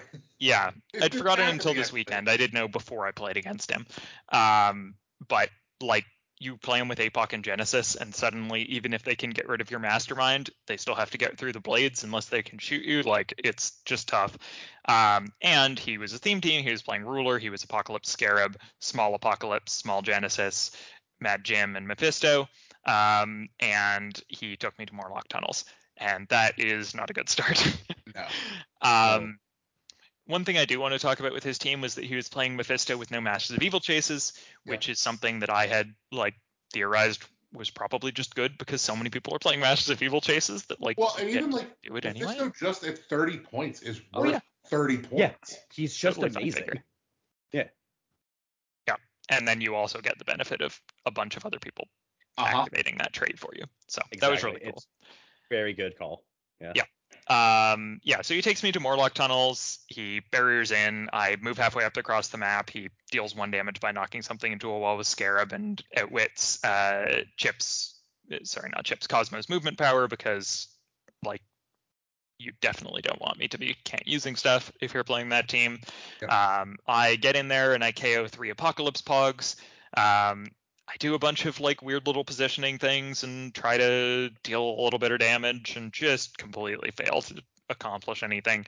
Um, at, like three or four turns into being next to him, I realized that I just really need to get my Cosmo closer so that I can outwit outwit on Scarab, and I don't know why I wasn't doing that before. Um, and then I could have can't use stuff and maybe gotten some KOs. Uh, but the turn that I figured that out, he attacks with his Apocalypse, double targeting some, a couple of things and crits. Ooh. So half my team just dies, and I'm like, okay, well, that's the game. And he just cleans it up from there, and it was like 15 to 300. Uh, yeah, I mean, this was a rough matchup for me, especially if he wins map on Morlock Tunnels. It's really, really tough for me to deal any damage, but I did have slightly better counterplay than I found during our Swiss game because I just like hadn't actually thought about the matchup at all, other than it's probably going to be hard. Um, That is uh that's going to be a recurring theme of of Lucas of uh, all right, I lost map. This game's going to be rough. there are a lot of games against Lucas in this in this tournament report from us. Uh, yeah, so I, I lost and I scored no points. So now I just need to win my last game because like if I'm four one, I make it in. If I am three two, I have like 500 points Yeah, your points were going real, into the last rough. round. Yeah, so I'm playing like a Yeah, what, reasonably aggressive all of a team. sudden? I'm playing a reasonably aggressive team, and I wiped my first game, and my points are still this low. Yeah. Uh, in large part because I got basically no points this game. Um, so yeah, I mean, I just need to win my last game, uh, and then we go into round five. Who do you play, Jackson? Uh, so round five, uh, I'm playing Logan Edwards, um, who was new kid, whose first time at Worlds, um, and he was playing a mission points team, and he was doing really well with it. So I, like, all, kind of all mission points team, you kind of are pretty scared when you first look at it. Um, his was the playing Uatu and the Watcher, so the mission point prober from Fantastic Four, and then the new one that swaps to any dial. Um, Indigo One, Mad Jim, Chip, Molecule Man, uh, KCGL, and I think that's about it. Um, I don't have the exact build, so. Uh, but yeah, he ends up winning the dice roll. Uh, decides to let me pick map, so I put him on construction site. It's just a very, very good map for Spider-Man to move around on. Um, his turn one is he breaks immunity with his chip, Mad Jim, and Molecule Man, so he can sidestep, carry TK, Molecule Man, so he can have a perplex step range to get rid of all of my Sicarian's object turn one. Which is like, okay, that's it's an understandable thing to do, but you're breaking immunity to kind of do it. Um, and he then he just barriers up, and I respond with on my first turn to just perplex up Spider-Man and send him in just to flurry. I won't be able to make my crime fighting because I have no way to have, have an action at this point. Um, but yeah, with the flurry, uh, I'm able to do uh, knockback damage to Chip and uh, Molecule Man to KO them both, and then Mad Jim is left, I think, on his second to last click or so. Um, and then I just kind of slowly moved up everything, uh, kind of perplexing up mainly just my attack because there wasn't any real way he could have damaged me other than like make a boot or a chainsaw. So I just kind of went in and stayed in. Um, and that kind of just from there, he was able to gain a decent amount of points. I think he got to 14 or so uh, by the end of his second turn.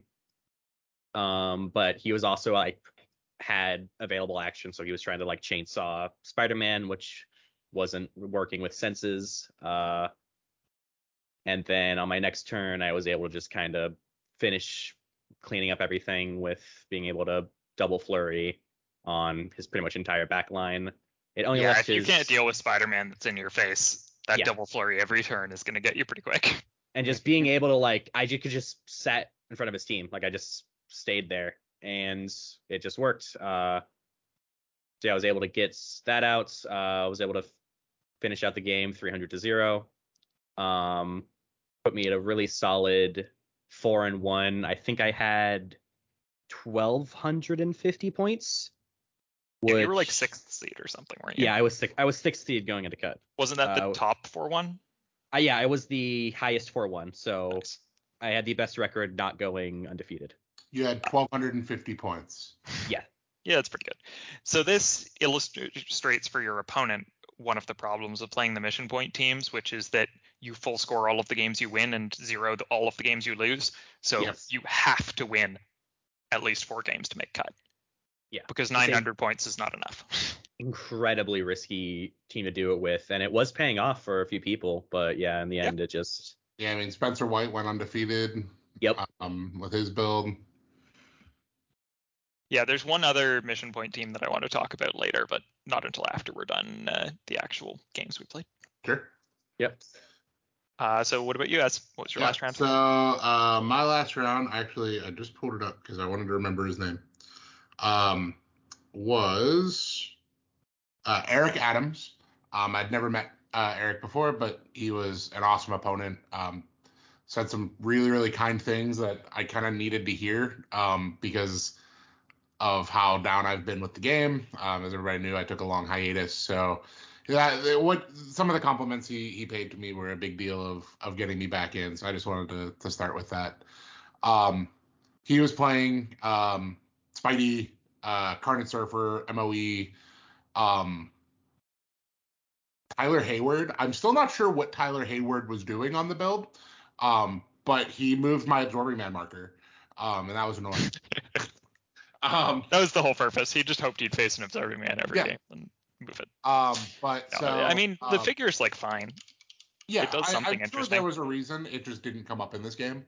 Yeah, I mean, uh, he, he can move allied characters half their speed value, which is like a powerful effect. which is probably great for Carnage Surfer, um, especially when you have a TK. So, um, Did he have like Abigail Brand on that he was swapping off or something? no, he did not. How was he giving sword keyword to anyone then? I don't know. Okay. I, I think he was using it more for the move and less for the free attack.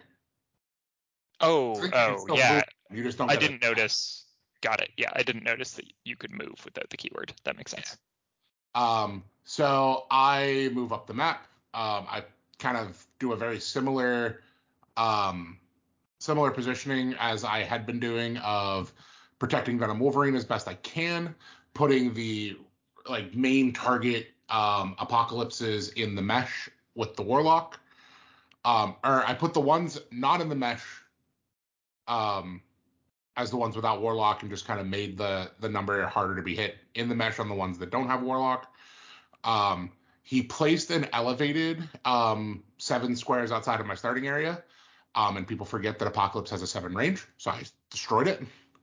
Um, just taking a power action to destroy it because I have extra actions on my my first turn.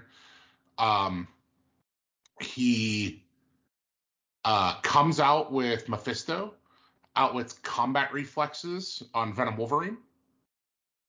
Moves TK's wall crawlers with Spidey, comes in, um, declares the flurry. I then uh, proceed to roll out of it because I still have my blades. Yep. Um, and he doesn't have another way to get an outwit, so he instead takes the free uh, action that Spider-Man gets to do and kill my Carnage, um, which is probably a, a, a smart decision instead of giving me, you know, four more rollouts to not kill my Venom Wolverine. Yep. Um, then, but the problem is, is now his uh, now his Spider-Man is um, in a very very bad position because Venom Wolverine can kill Spider-Man. Yeah. Uh, because minimum four blades from Genesis plus exploit plus Necrosword. Um, Very easy. yeah, so I have Genesis charge Flurry on Mephisto. Um, either to my, my goal was mainly to body block him, but if I kill For him, no that's prob, great. you mean? Yes, for for no problem. But if I kill him, it's great. um, uh, she does end up killing him, has precision strike, so the senses is harder to deal with. Um, and then Venom Wolverine gets to charge uh, Spider-Man, hits, and then hits him the second time, uh, needing a six and then I think a five. You had no Uh, prob, did you? No, no I just realized this. twelve attack. No, you Uh, just hit. It's, it's like, yeah, I can I can kill Spider-Man's if I hit. um and then once Spider-Man was dead, I just had to advance on Carnage Surfer as quick as possible. Um which ended up being pretty reasonable done because now Genesis is also next to Venom Wolverine. Um for the next turn. So that I potentially have a leadership. Um and the Apox kind of swarm uh, Carnage Surfer, end up getting to uh, kill more of the support staff while just kind of like letting Carnage Surfer try to do breakaways, um, killing the MOE because I don't want Mephisto to keep coming back. Um, then I got Absorbing Man Prime out, and my opponent could clearly see that the game was not going to go very well. And unfortunately, this was a win and in uh, situation for both of us. We were both X and two. With a ton Um, of points because you got matched against each other, right? Yeah. Um, so he uh, very graciously uh, conceded uh, the rest of the way. Um, and to which I end at three and two with 1,120 points, which is a very, very good point total as as Pretty shown. Yeah. Uh, I faced Chase Divert or Debert, however you pronounce that. Sorry, Chase, uh, who was a great opponent. The only Spider-Man or Scarlet Witch that I faced all weekend, he had both. Oh, wow. the I two respect things that, that. my yeah, I mean, I didn't expect to face both either. Uh, the two things that I sort of built my team to play against, and they were both on the same team, and I didn't face any others. It was very weird. Uh, so this was Spider-Man, Scarlet Witch, MOE chases, Mephisto, Saint Walker, and Casey Green Lantern. Um, so uh, I end up going first, and he picks map. I don't remember who won roll and picked this, but that's how it ended up. I sidestep out of my starting area with just uh, carrying Green Lantern out to break his first turn immunity to try to bait my opponent into coming across and attacking just Green Lantern. which he does. so he runs across and needs a nine, needs a 11 to hit Green Lantern the first time and a nine the second time and misses both of them. Um, and then he didn't expect me to be able to murder his Spider-Man quite as efficiently as I did, and was just like flabbergasted by this sequence. Okay, so this is the sequence. Um, Cosmo says no impervious.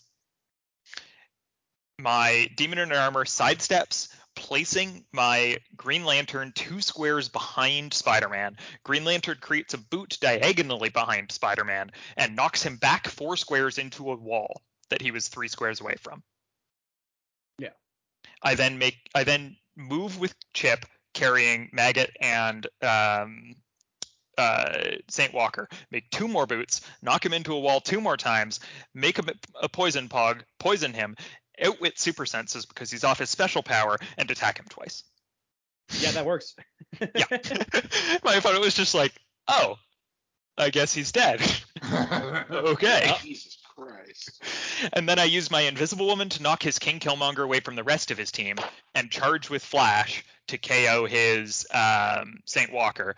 And then we had a very w- funny mix up because we were both playing Green Lanterns and my Green Lantern was in a really weird place where I attempted to attack my own Green Lantern and we roll dice and then realized that it was my Green Lantern, not his, and have to be like, uh, whoops. Uh, we'll just say I attacked Mephisto and you got shape change. Cool, done.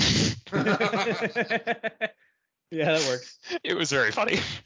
Uh, because his Green Lantern was like in his starting area still, and mine was literally standing in between his two characters, so it just looked like a place he would have carried his own Green Lantern to. Yeah, makes sense. But it was actually where I put mine to knock his Spider-Man back.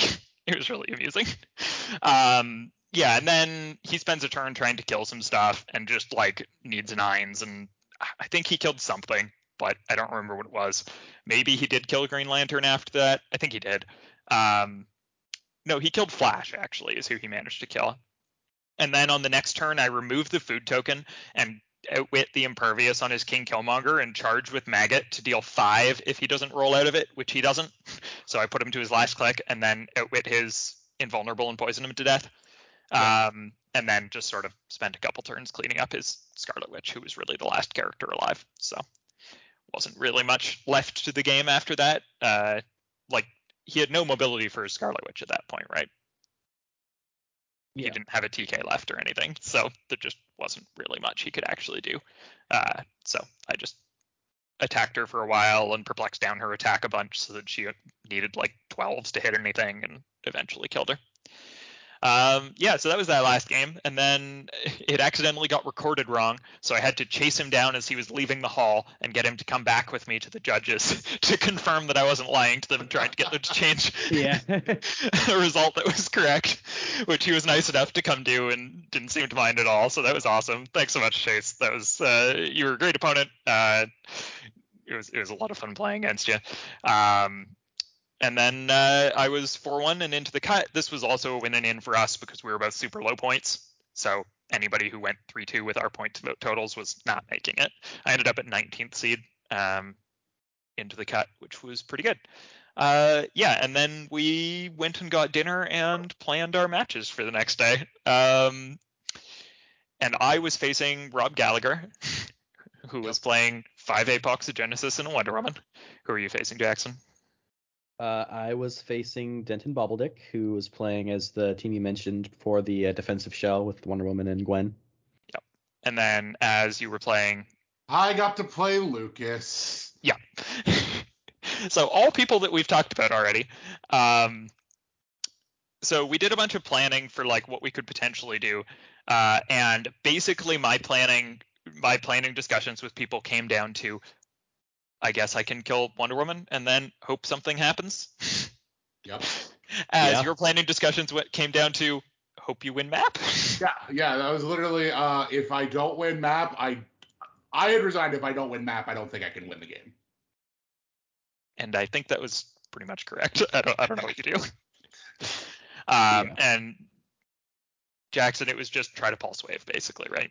Yeah, just try to pulse wave and see if I can run in, hit something, run out, and hope I can roll an 11 twice.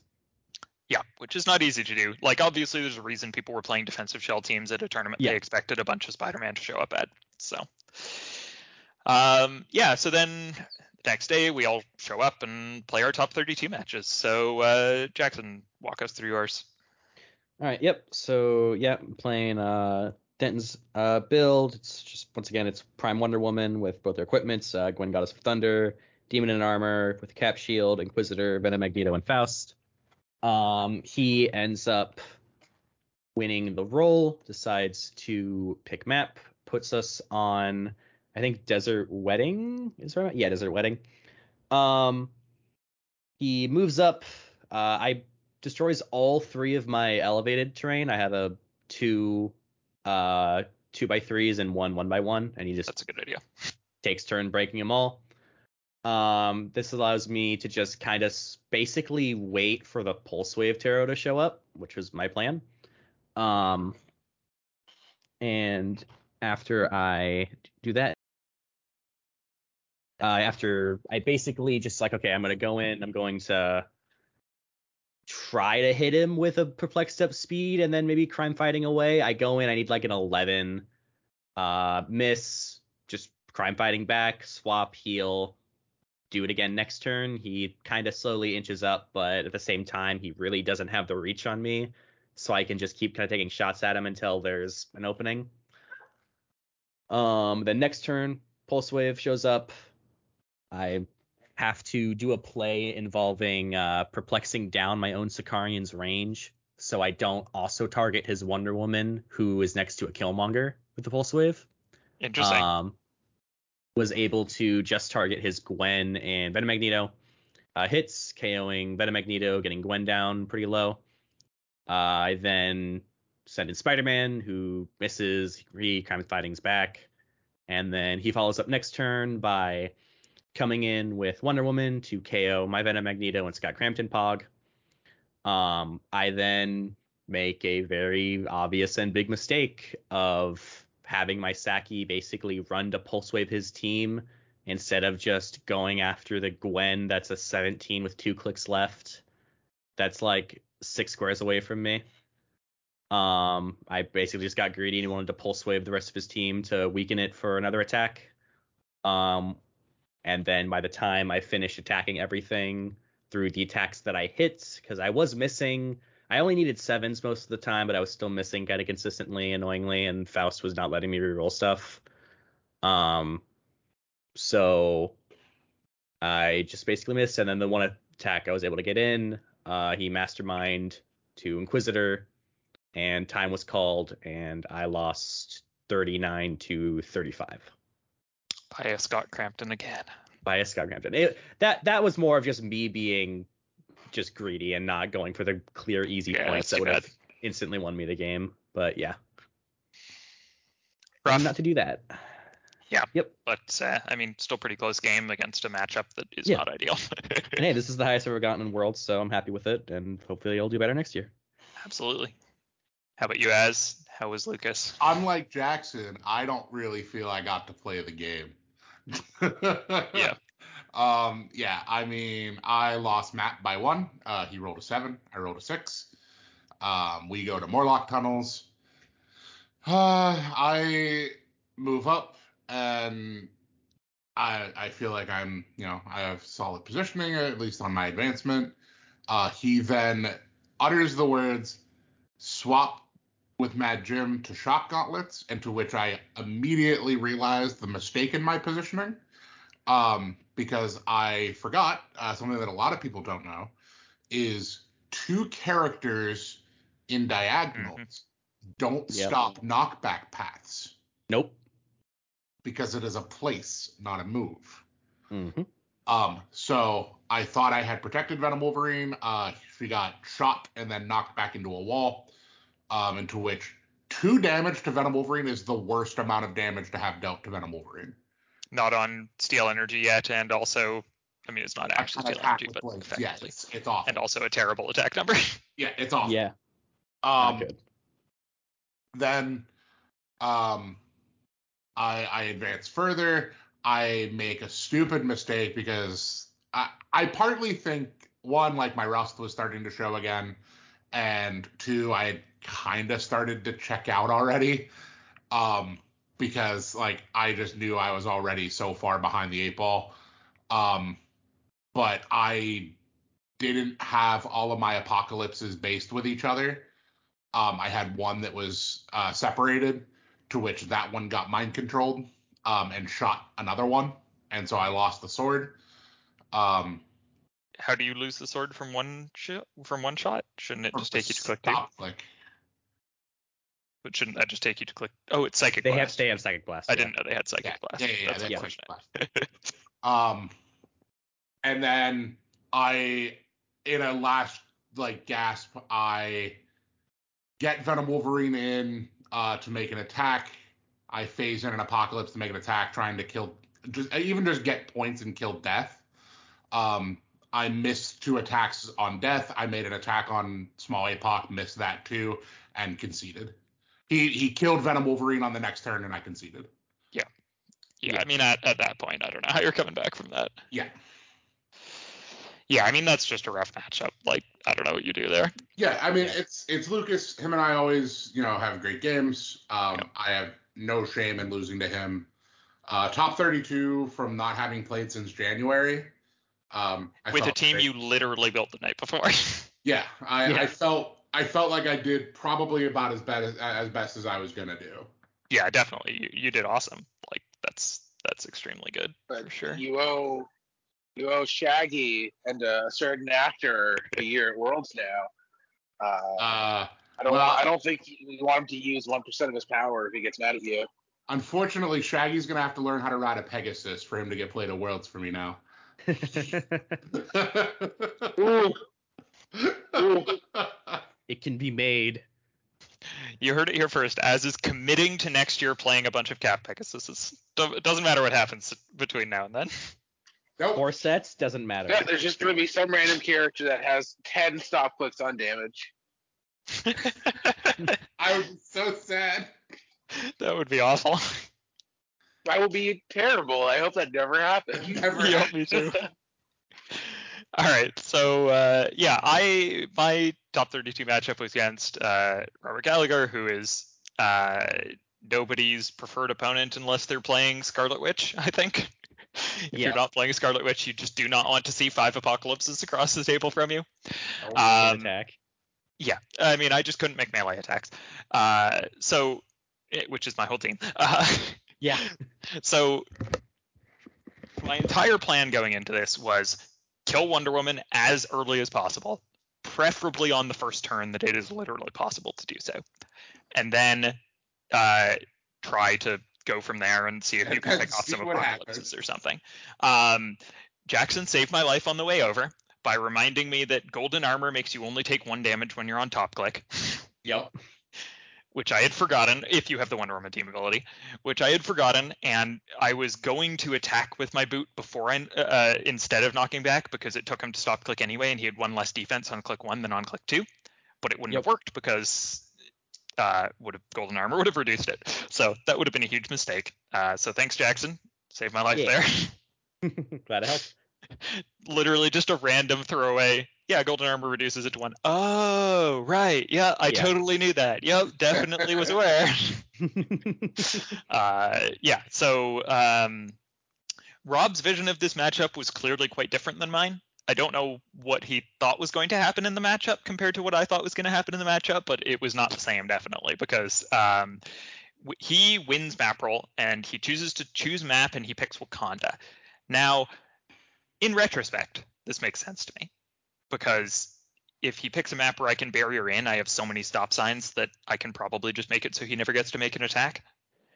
Yeah. Um, After you kill Wonder Woman, he just never gets to attack. yeah. Uh, at the time, I was thinking of what his best way to defend Wonder Woman is. And my thought was just he literally stands in a side room with all of his Apocs and Genesises around her and never Yeah. moves. And then just makes a uh, an absorbing man and hopes it takes points.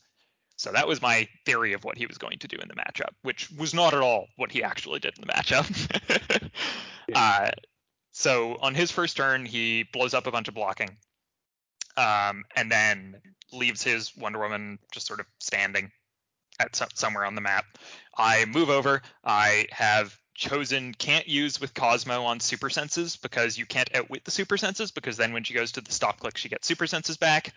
Um, I have and then I outwit uh, blades and I outwit invulnerable, and then I make a boot with Chip specifically because I want to lose as few boots as possible in this so that I have them available to knock people back into walls later. Um, and Chip can make it once it dies. And I attack her and I knock her into a wall to click two to break the golden armor thing, and then I attack her, putting her onto her last click. Then I make a second boot with Saint Walker, and I knock her into a wall, forcing her to use her trait.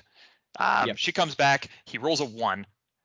If he rolls anything more than a one, then I have to sacrifice that second boot as well to kill her. But Yeah. since he rolls a one, I get to poison her and then knock her back into a wall with Invisible Woman, leaving my boot alive.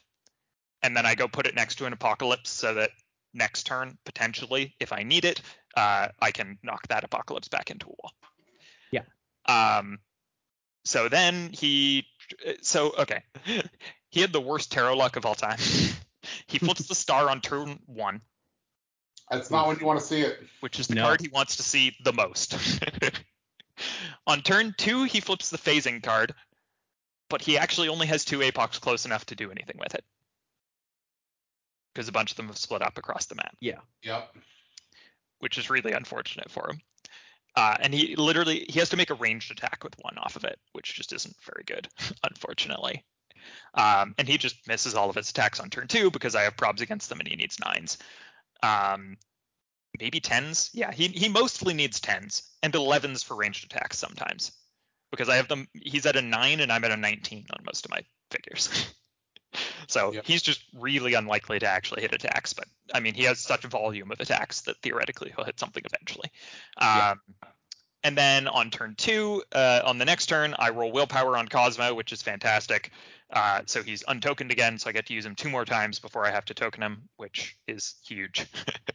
and then I pick no invulnerable, and I go ping two apocalypses into walls to put them onto their stop clicks, and then I go to the other side of the map as far away as possible, and then I end my turn. He flips Hierophant, so nobody can modify their stats, and comes across, and he still needs eights, but it's better than tens.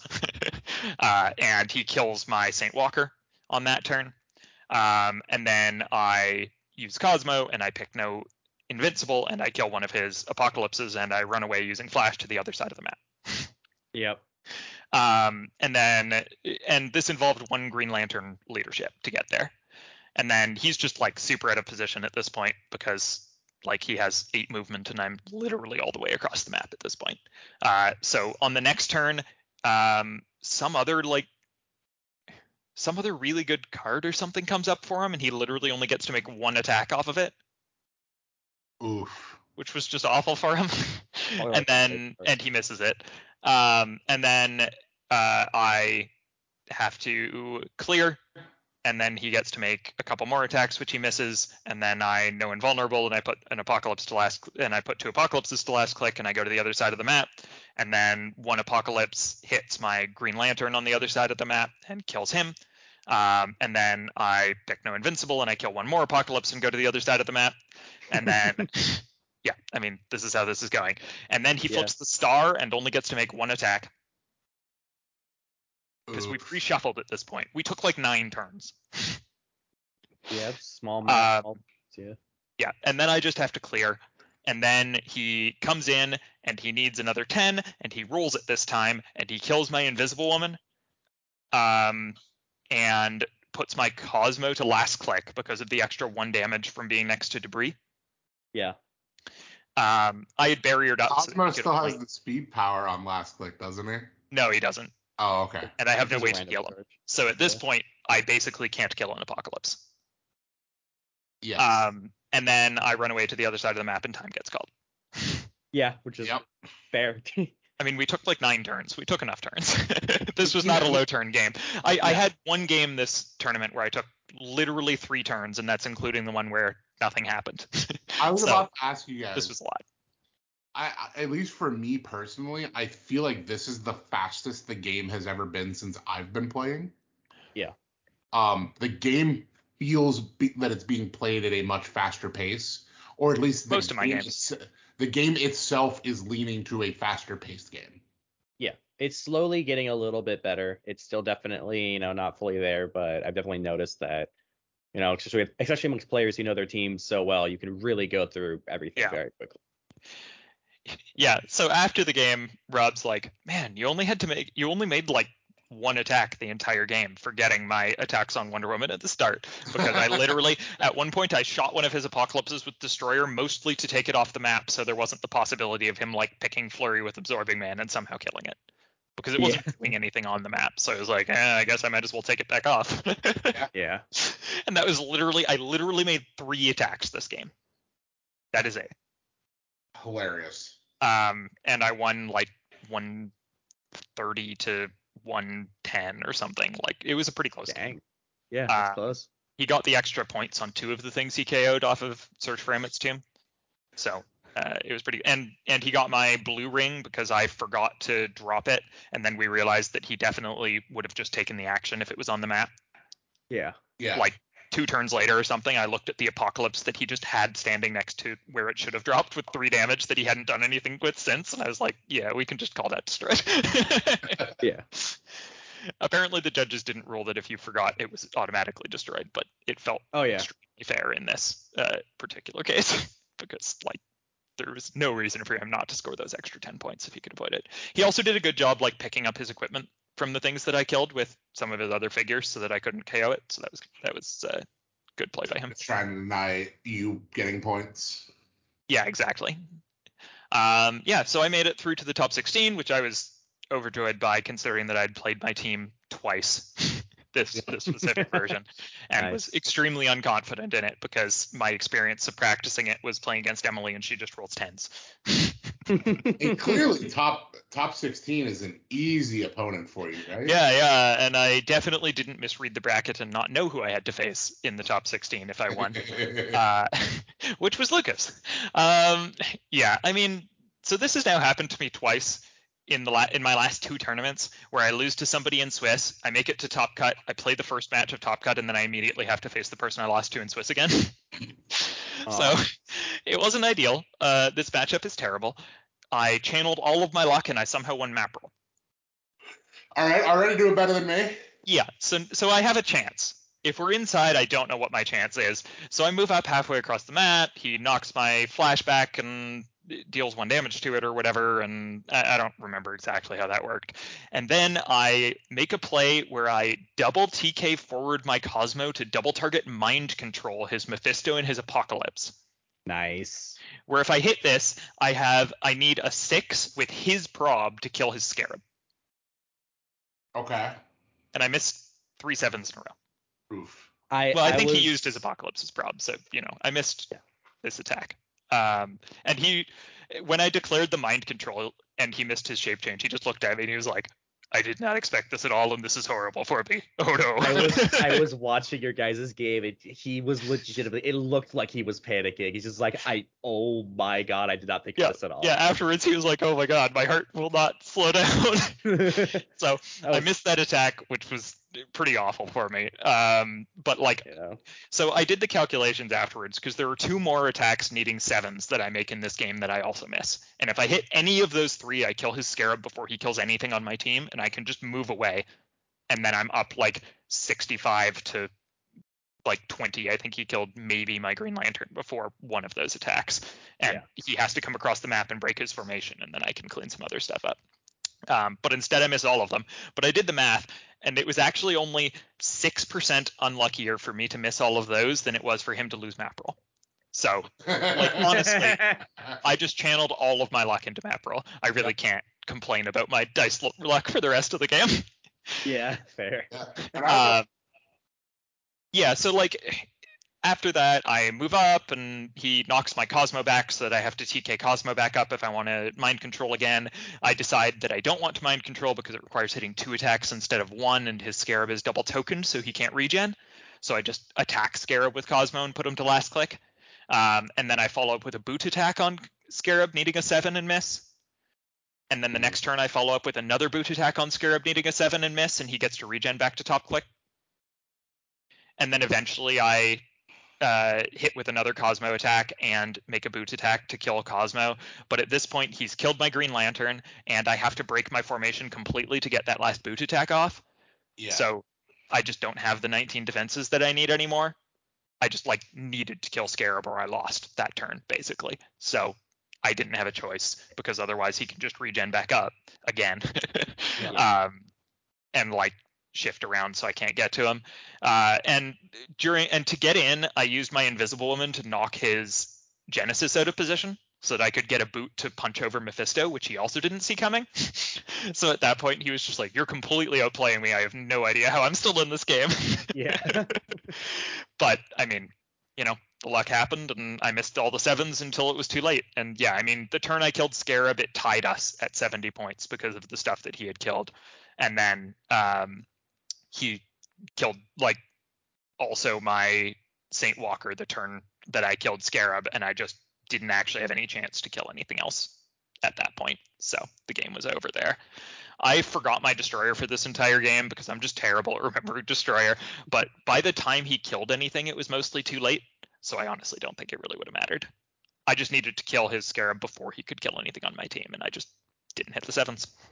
Yeah. So Lucas got through. Uh, his team was awesome. Uh, he played it really well. It was a really bad matchup for me. Obviously, a little better on an open map than it was on Morlock Tunnels, but still not great. So, congrats to him. And Yeah. uh, he ended up making it to top four, which was fantastic. Uh, Yep. And then he lost to Zane, uh, who ended up coming second because uh, there's a Scarlet Witch on that team, which he managed to dodge the entire weekend before that, which was pretty awesome for him.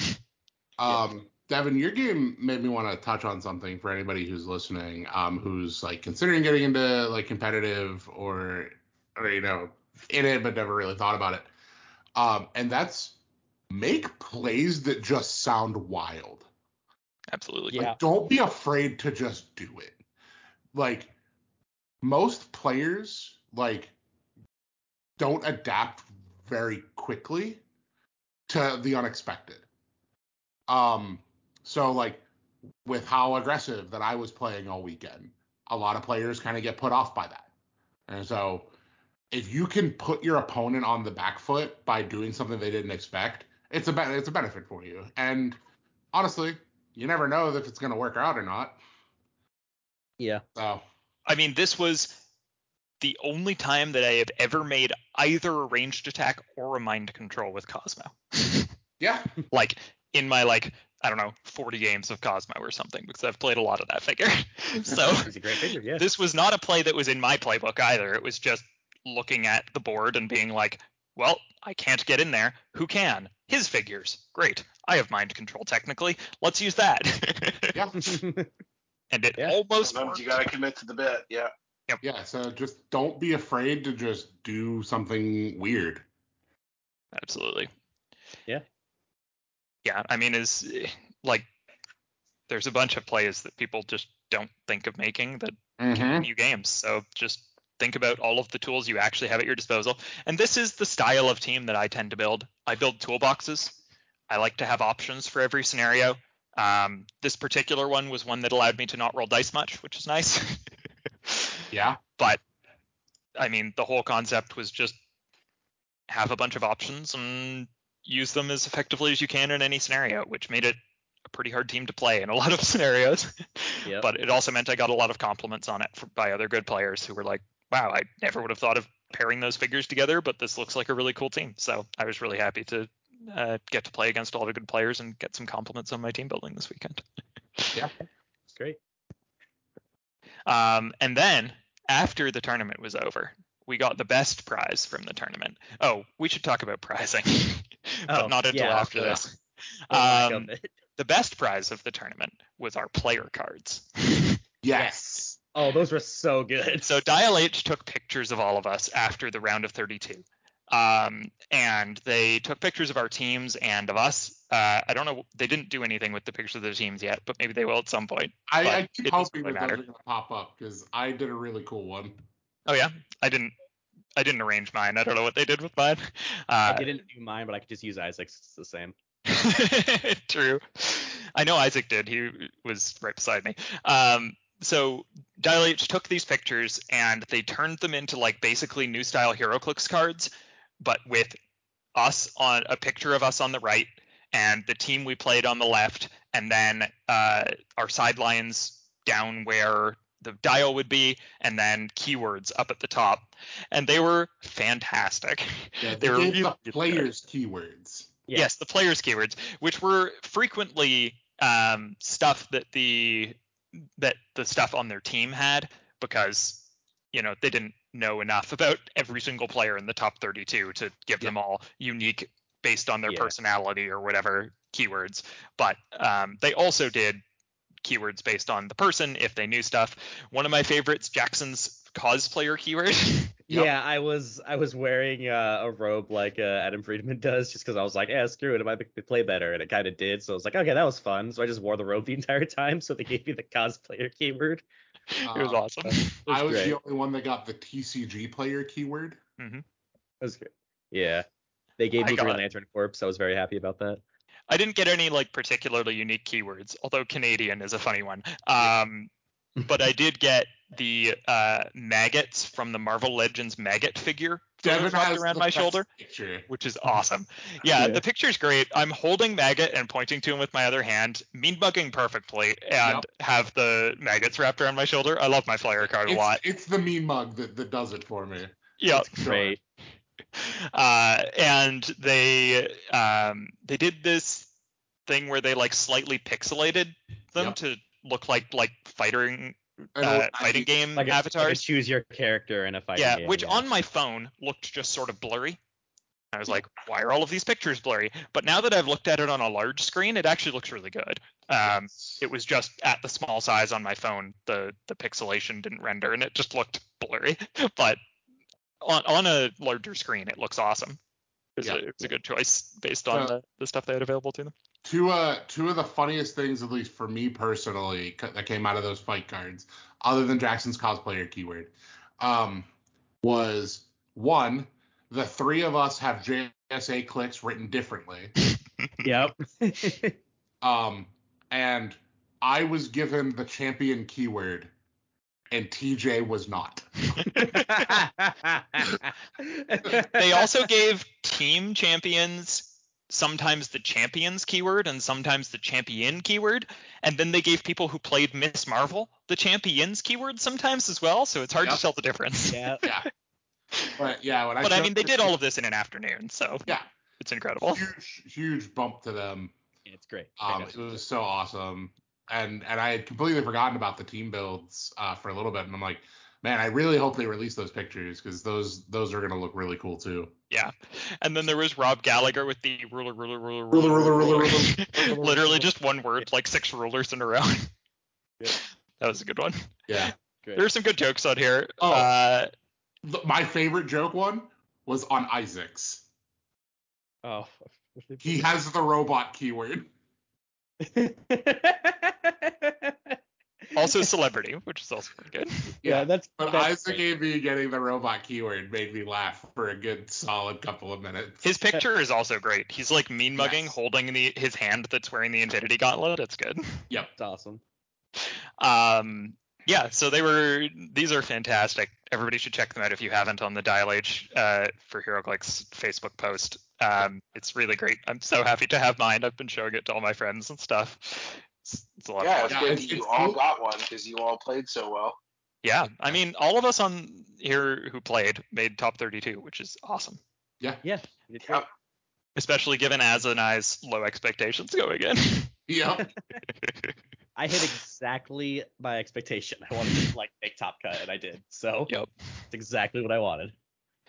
Um, yeah, so now, okay, so now let's talk about the prizing and then any interesting builds we want to talk about that people played at Team World uh, at Worlds. Um, the prizing was terrible. I I made top 16 of Worlds. I got worse prizing than winning the average battle royale that weekend, like Yep. significantly worse. My total prizing value was like forty dollars or something. I came second in a battle royale, picked up a watcher, and that was probably worth more than all of my prizing. yeah. Yeah, it Yeah. it was very bad. And like also like the winners got what like Rise and Fall Chase Prime sets and they got like an Empire faction set, which is cool. Yeah. They both rotated the next day. Yeah. And like I also was was, legal winning. They got handed it. Yeah, they got it, it They was. But also like Top I was third- also looking at one of the Chase Prime sets for Rise and Fall. Like four of the figures were broken, and I was just like, oh, I'm so sorry. Yeah, it's like top 32 at Worlds in singles, and we got Bat-Mite, Wonder, Oh. Superman, and Wonder Woman, and two like bag con alleys from like three years ago. Yeah. It Like- it's awful. They It's need to go of- back to giving out the buyable and winnables for worlds. I don't know why they stopped doing this. They used to do it. They but now literally I understand the people who played in battle royales instead of worlds because it was better prizing.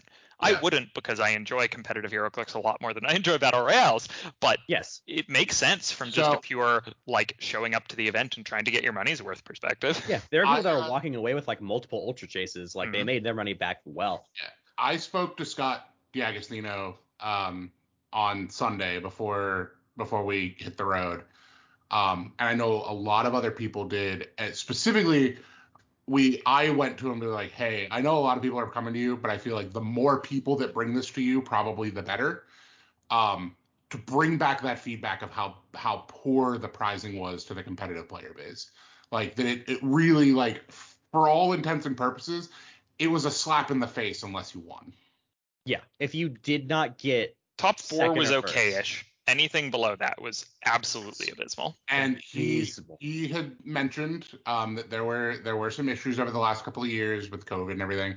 He said next year they they they're like give us some faith for next year that it should be better.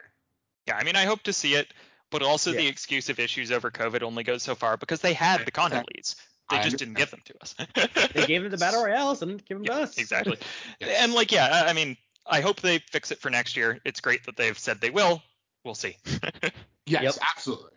I, I guess that so my my my final thoughts coming out of Memphis before we go into like the builds was this weekend, um, and I, I know I made a post on Clickstuff. Um, this weekend made me remember why I love this game, um, and why I still play it because the community is so great.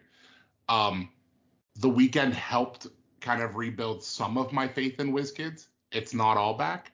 That's gonna really like next this next year is gonna be a big deal for it. But I want to thank this this community for being as amazing as it is because I wasn't sure I was gonna come back before before Worlds. yeah, got to meet some really cool people and a lot of people that I knew. Like, I'd never met either of you in person. nope. Yeah. I mean, that we, was great. Az and I had technically met, but like we didn't know each other at the time, so it didn't really count. So really, I met both Jackson and Az in person for the first time this weekend, which was Yeah. great. It was great. Got to have some good dinners, some good chats. It's a good time. Yeah, Yeah. for sure. Um, yeah. Uh, I guess any other final takeaways on Worlds, Jay, Jack? Uh, I would love if they keep evolving on the uh, tournament app they used because I think they were mentioning that if all goes well, they might try to do uh, score reports in it next time. So Yep. we might not. So like if they keep evolving that, that'd be phenomenal. If we could Yeah, I mean that please was the longest time between rounds, right? The judges having to go around and find all the Yeah. scores. Yep. Yeah, exactly. So like I think they'll if give them the norm. like we could theoretically actually start rounds like 10 15 minutes after like reasonably not super long even sooner than that like it, it can just if they can keep evolving on that it'd be great Yeah, and I think they will. Yeah. It was wild. It, it was widely met with with uh praise, so I can't see them not wanting to do it. Yeah, yeah, and I think it made it a lot easier for them too. So there's really no reason for them to not want to not want to continue. Sure. Uh, Jay, any takeaways on the weekend from me from you? Oh gosh. Um, well, I got to see people play theme. That was fun, and uh, I'm sure people had fun playing pulp, and that was cool. Uh, so yeah, alternate formats, getting support was good. Uh, I ran the theme event, so it was good to actually uh, see that up close. Um, did not get to see as much modern as I wanted, but uh, I don't know. You guys all continued to play well, and that means that HeroClix is probably fine. Yeah. Yeah. Um, on the theme topic, by the way, huge shout out to to his name was Michael. Yeah. The guy that Michael won, Kornichuk. who yeah. went four and zero in modern and dropped to go play in theme. Yeah, that was awesome, man. Like, Like Yeah, baller Just move. conceded his last game. It was like, uh, who cares about my seating? It doesn't matter. and then Yeah. apparently proceeded to to make nine attacks in one turn in the finals game. Yeah, He Wow. was just playing Ultra Chase Thanos with all the gems, Yeah. and he rolled like eight tens in a row. That's amazing. yeah. He won with that. He, dropped he, from he modern. lived my dream. He then. did. He did the big thing with Q Prime. He. that's my dream. Yeah, That's awesome. That, that was like such a baller move, Michael. It was great. And uh, and also on the topic of alternate format, shout out to Lucas who managed to win Pulp and then top four Modern. That's Yeah. an incredible weekend. Yeah, great. Yeah, Lucas went. He won Pulp, top eighted teams, and True. top four singles. So like, Yeah. I mean, he just did incredibly in every tournament he played. Lucas, Yeah. in in my opinion, is one of the best players in the world. Agreed. Hands It, In it- contrast it's hard to- to argue with that. Yeah. In contrast to my one to six going into Modern. Emily and I going into Modern were combined one to eleven. we were we were so depressed. Uh, all right. Um, yeah. So there's a couple of team builds that I wanted to talk about just because they were interesting, even if they're not necessarily relevant going into the future. Uh, there was um, Darren Gendron's build, who was playing a mission points team that he ended up 3-2 with, very close to making the cut, who was playing Kate Pryde with Really? Flash, with Flash with the cloak, and Tempo, which allowed him to carry uh, carry over to his opponent's starting area, make the Kate Pryde bystander, tempo its speed up so that it could move far enough to get TK'd back into his starting area and score the four mission points in one turn. Holy shit! That's awesome, dude. Right? That's I was just chatting to him. I'd met him in line earlier in the weekend, and I was just chatting to him after the cut, and I was like, "Oh, how'd you do?" And he was like, "Three two. I was playing mission points." I was like, "Oh, just a normal thing." He was like, "No, let me explain to you what my mission points was." I was like, "Oh my god, that's incredible!" Yeah. he was so good, and he was playing uh, Tarot the figure to go through his Tarot deck more Oh, quickly, yeah. Yep. which I've I think is a great choice for Yeah. mission point teams. Wait, was the tarot deck that important for that team? Yeah, I mean, he still had the Indigo one thing going on. Oh, gotcha. Okay. the Indigo One Watcher thing. Yeah, so that was really awesome. cool. Uh, that was just a really interesting team. It didn't quite make top cut, but like he went three two with it. It did really well. Um, and then uh, the other one that I wanted to talk about was Rob Olger, who made top eight, who was playing both Merlin and Demon in an Armor on one team. Um, I thought a lot about playing Merlin and ended up deciding that Demon in an Armor was just better Merlin. I never considered playing both. so he was playing Merlin, Demon in an Armor, Sicarian Iron Man, Saturnyne, Saturnyne, Nimrod, Green Lantern, Scott Crampton. Uh, and it worked fantastically uh, until he lost to, I want to say, Zane.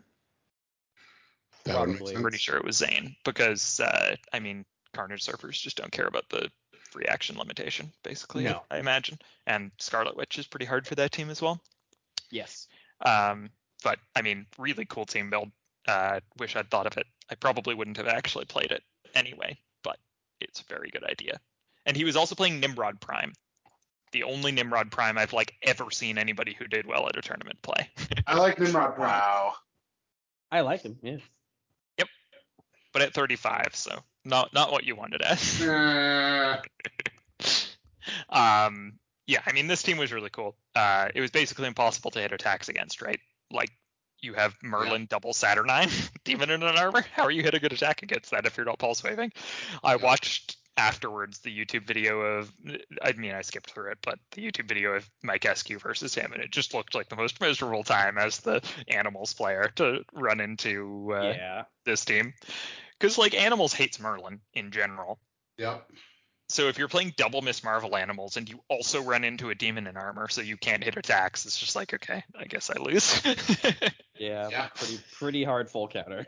Yeah. Um, shout out to everybody who played maggots. There was a surprising number in the top 32. There were four teams playing multiple maggots.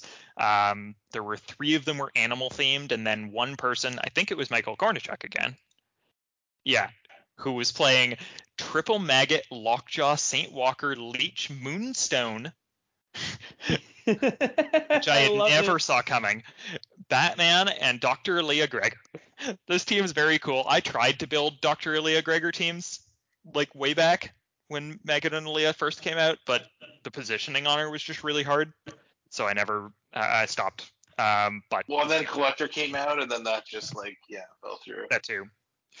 And then Collector went away again, and he was playing Leech with the cloak. like this team was really interesting. Five Um, hand. Wow. he made Yeah. cuts successfully and played three maggots, so you know I'm happy. Um, I'm gonna give a shout out here. Um, not because I thought the build was interesting, but that I thought it took a whole lot of guts to play it. I know what you're going Um, I know exactly what you're Is gonna uh is Logan who Yeah. played Full Point Apocalypse. Uh huh. Wow. And I talked to him and he's like, "Yeah, I played." it." I'm like, "You didn't play a single Scarlet Witch, did you?" And he's like, "No, I didn't." Or like multiple people who could make constructs. Yeah, Yeah. yeah. Or people I'm just like, don't do that. Yeah. He was just incredible. I, I don't know how he managed it, but Great.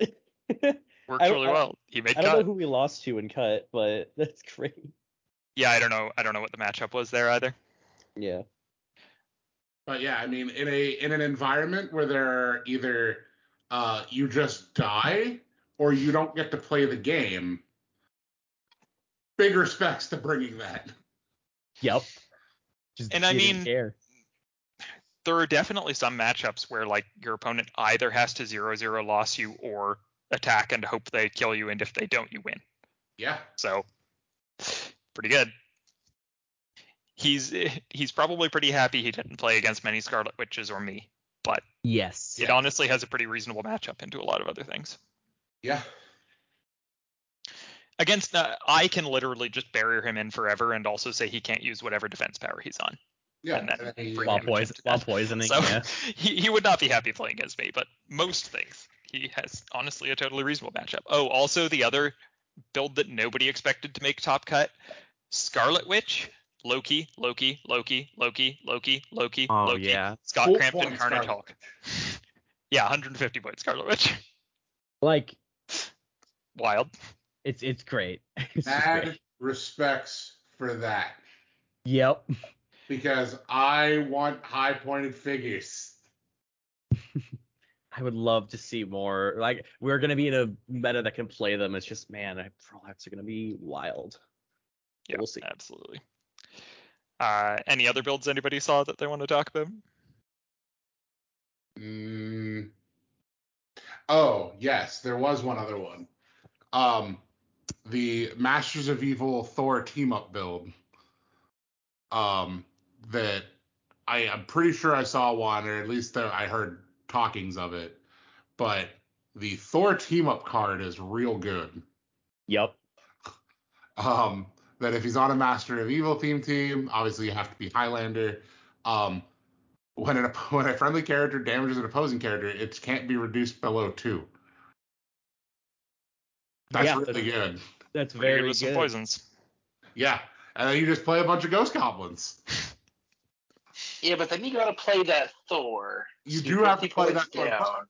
If you are playing that Thor to effectively make all of your characters deal unavoidable damage, that's not bad.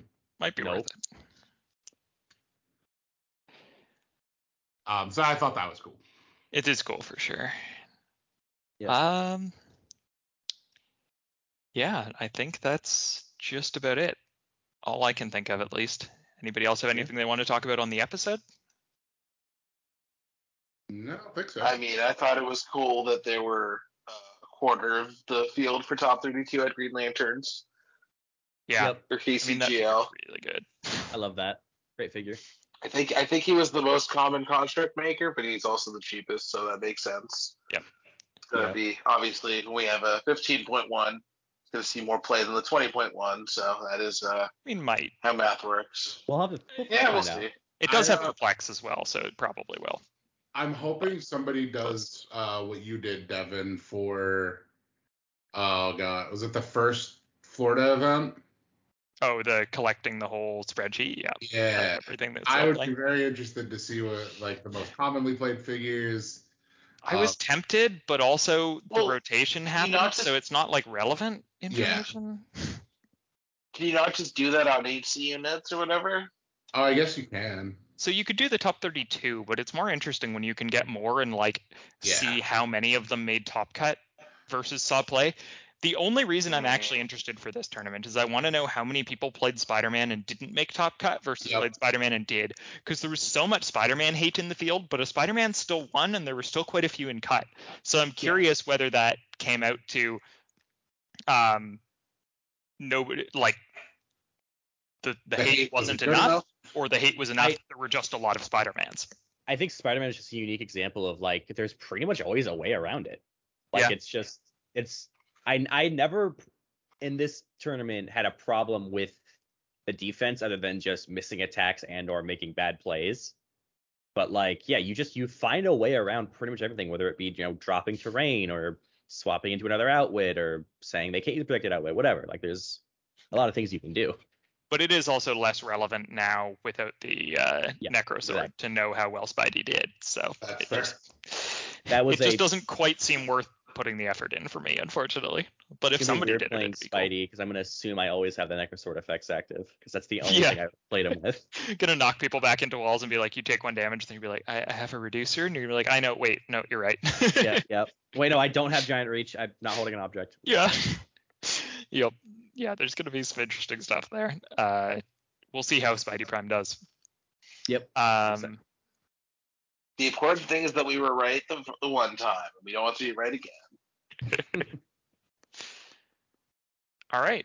I think that'll. Uh... Oh wait, I just want to shout out um, the woman who runs the peanut butter sandwich bar in the hotel. fantastic. No, she tried to steal my cashews. She also, at one point, when I was wearing my like black shirt with a flower pattern on it, told me that she has the same shirt as me Oh, and offered to wear it so that we could be twins. And I told her she definitely should. Wow. And Emily and I showed her how to turn the dials of some HeroClix that somebody had gifted her. It was great. that's so cool. Made the evenings She a lot was of fun. lovely. Yep. Yeah, I mean, I may not love Memphis as a location, but specifically that part is pretty good. Yeah, like Yep. Graceland is a very nice place to have the events. Specifically, the hotel at Graceland is very nice.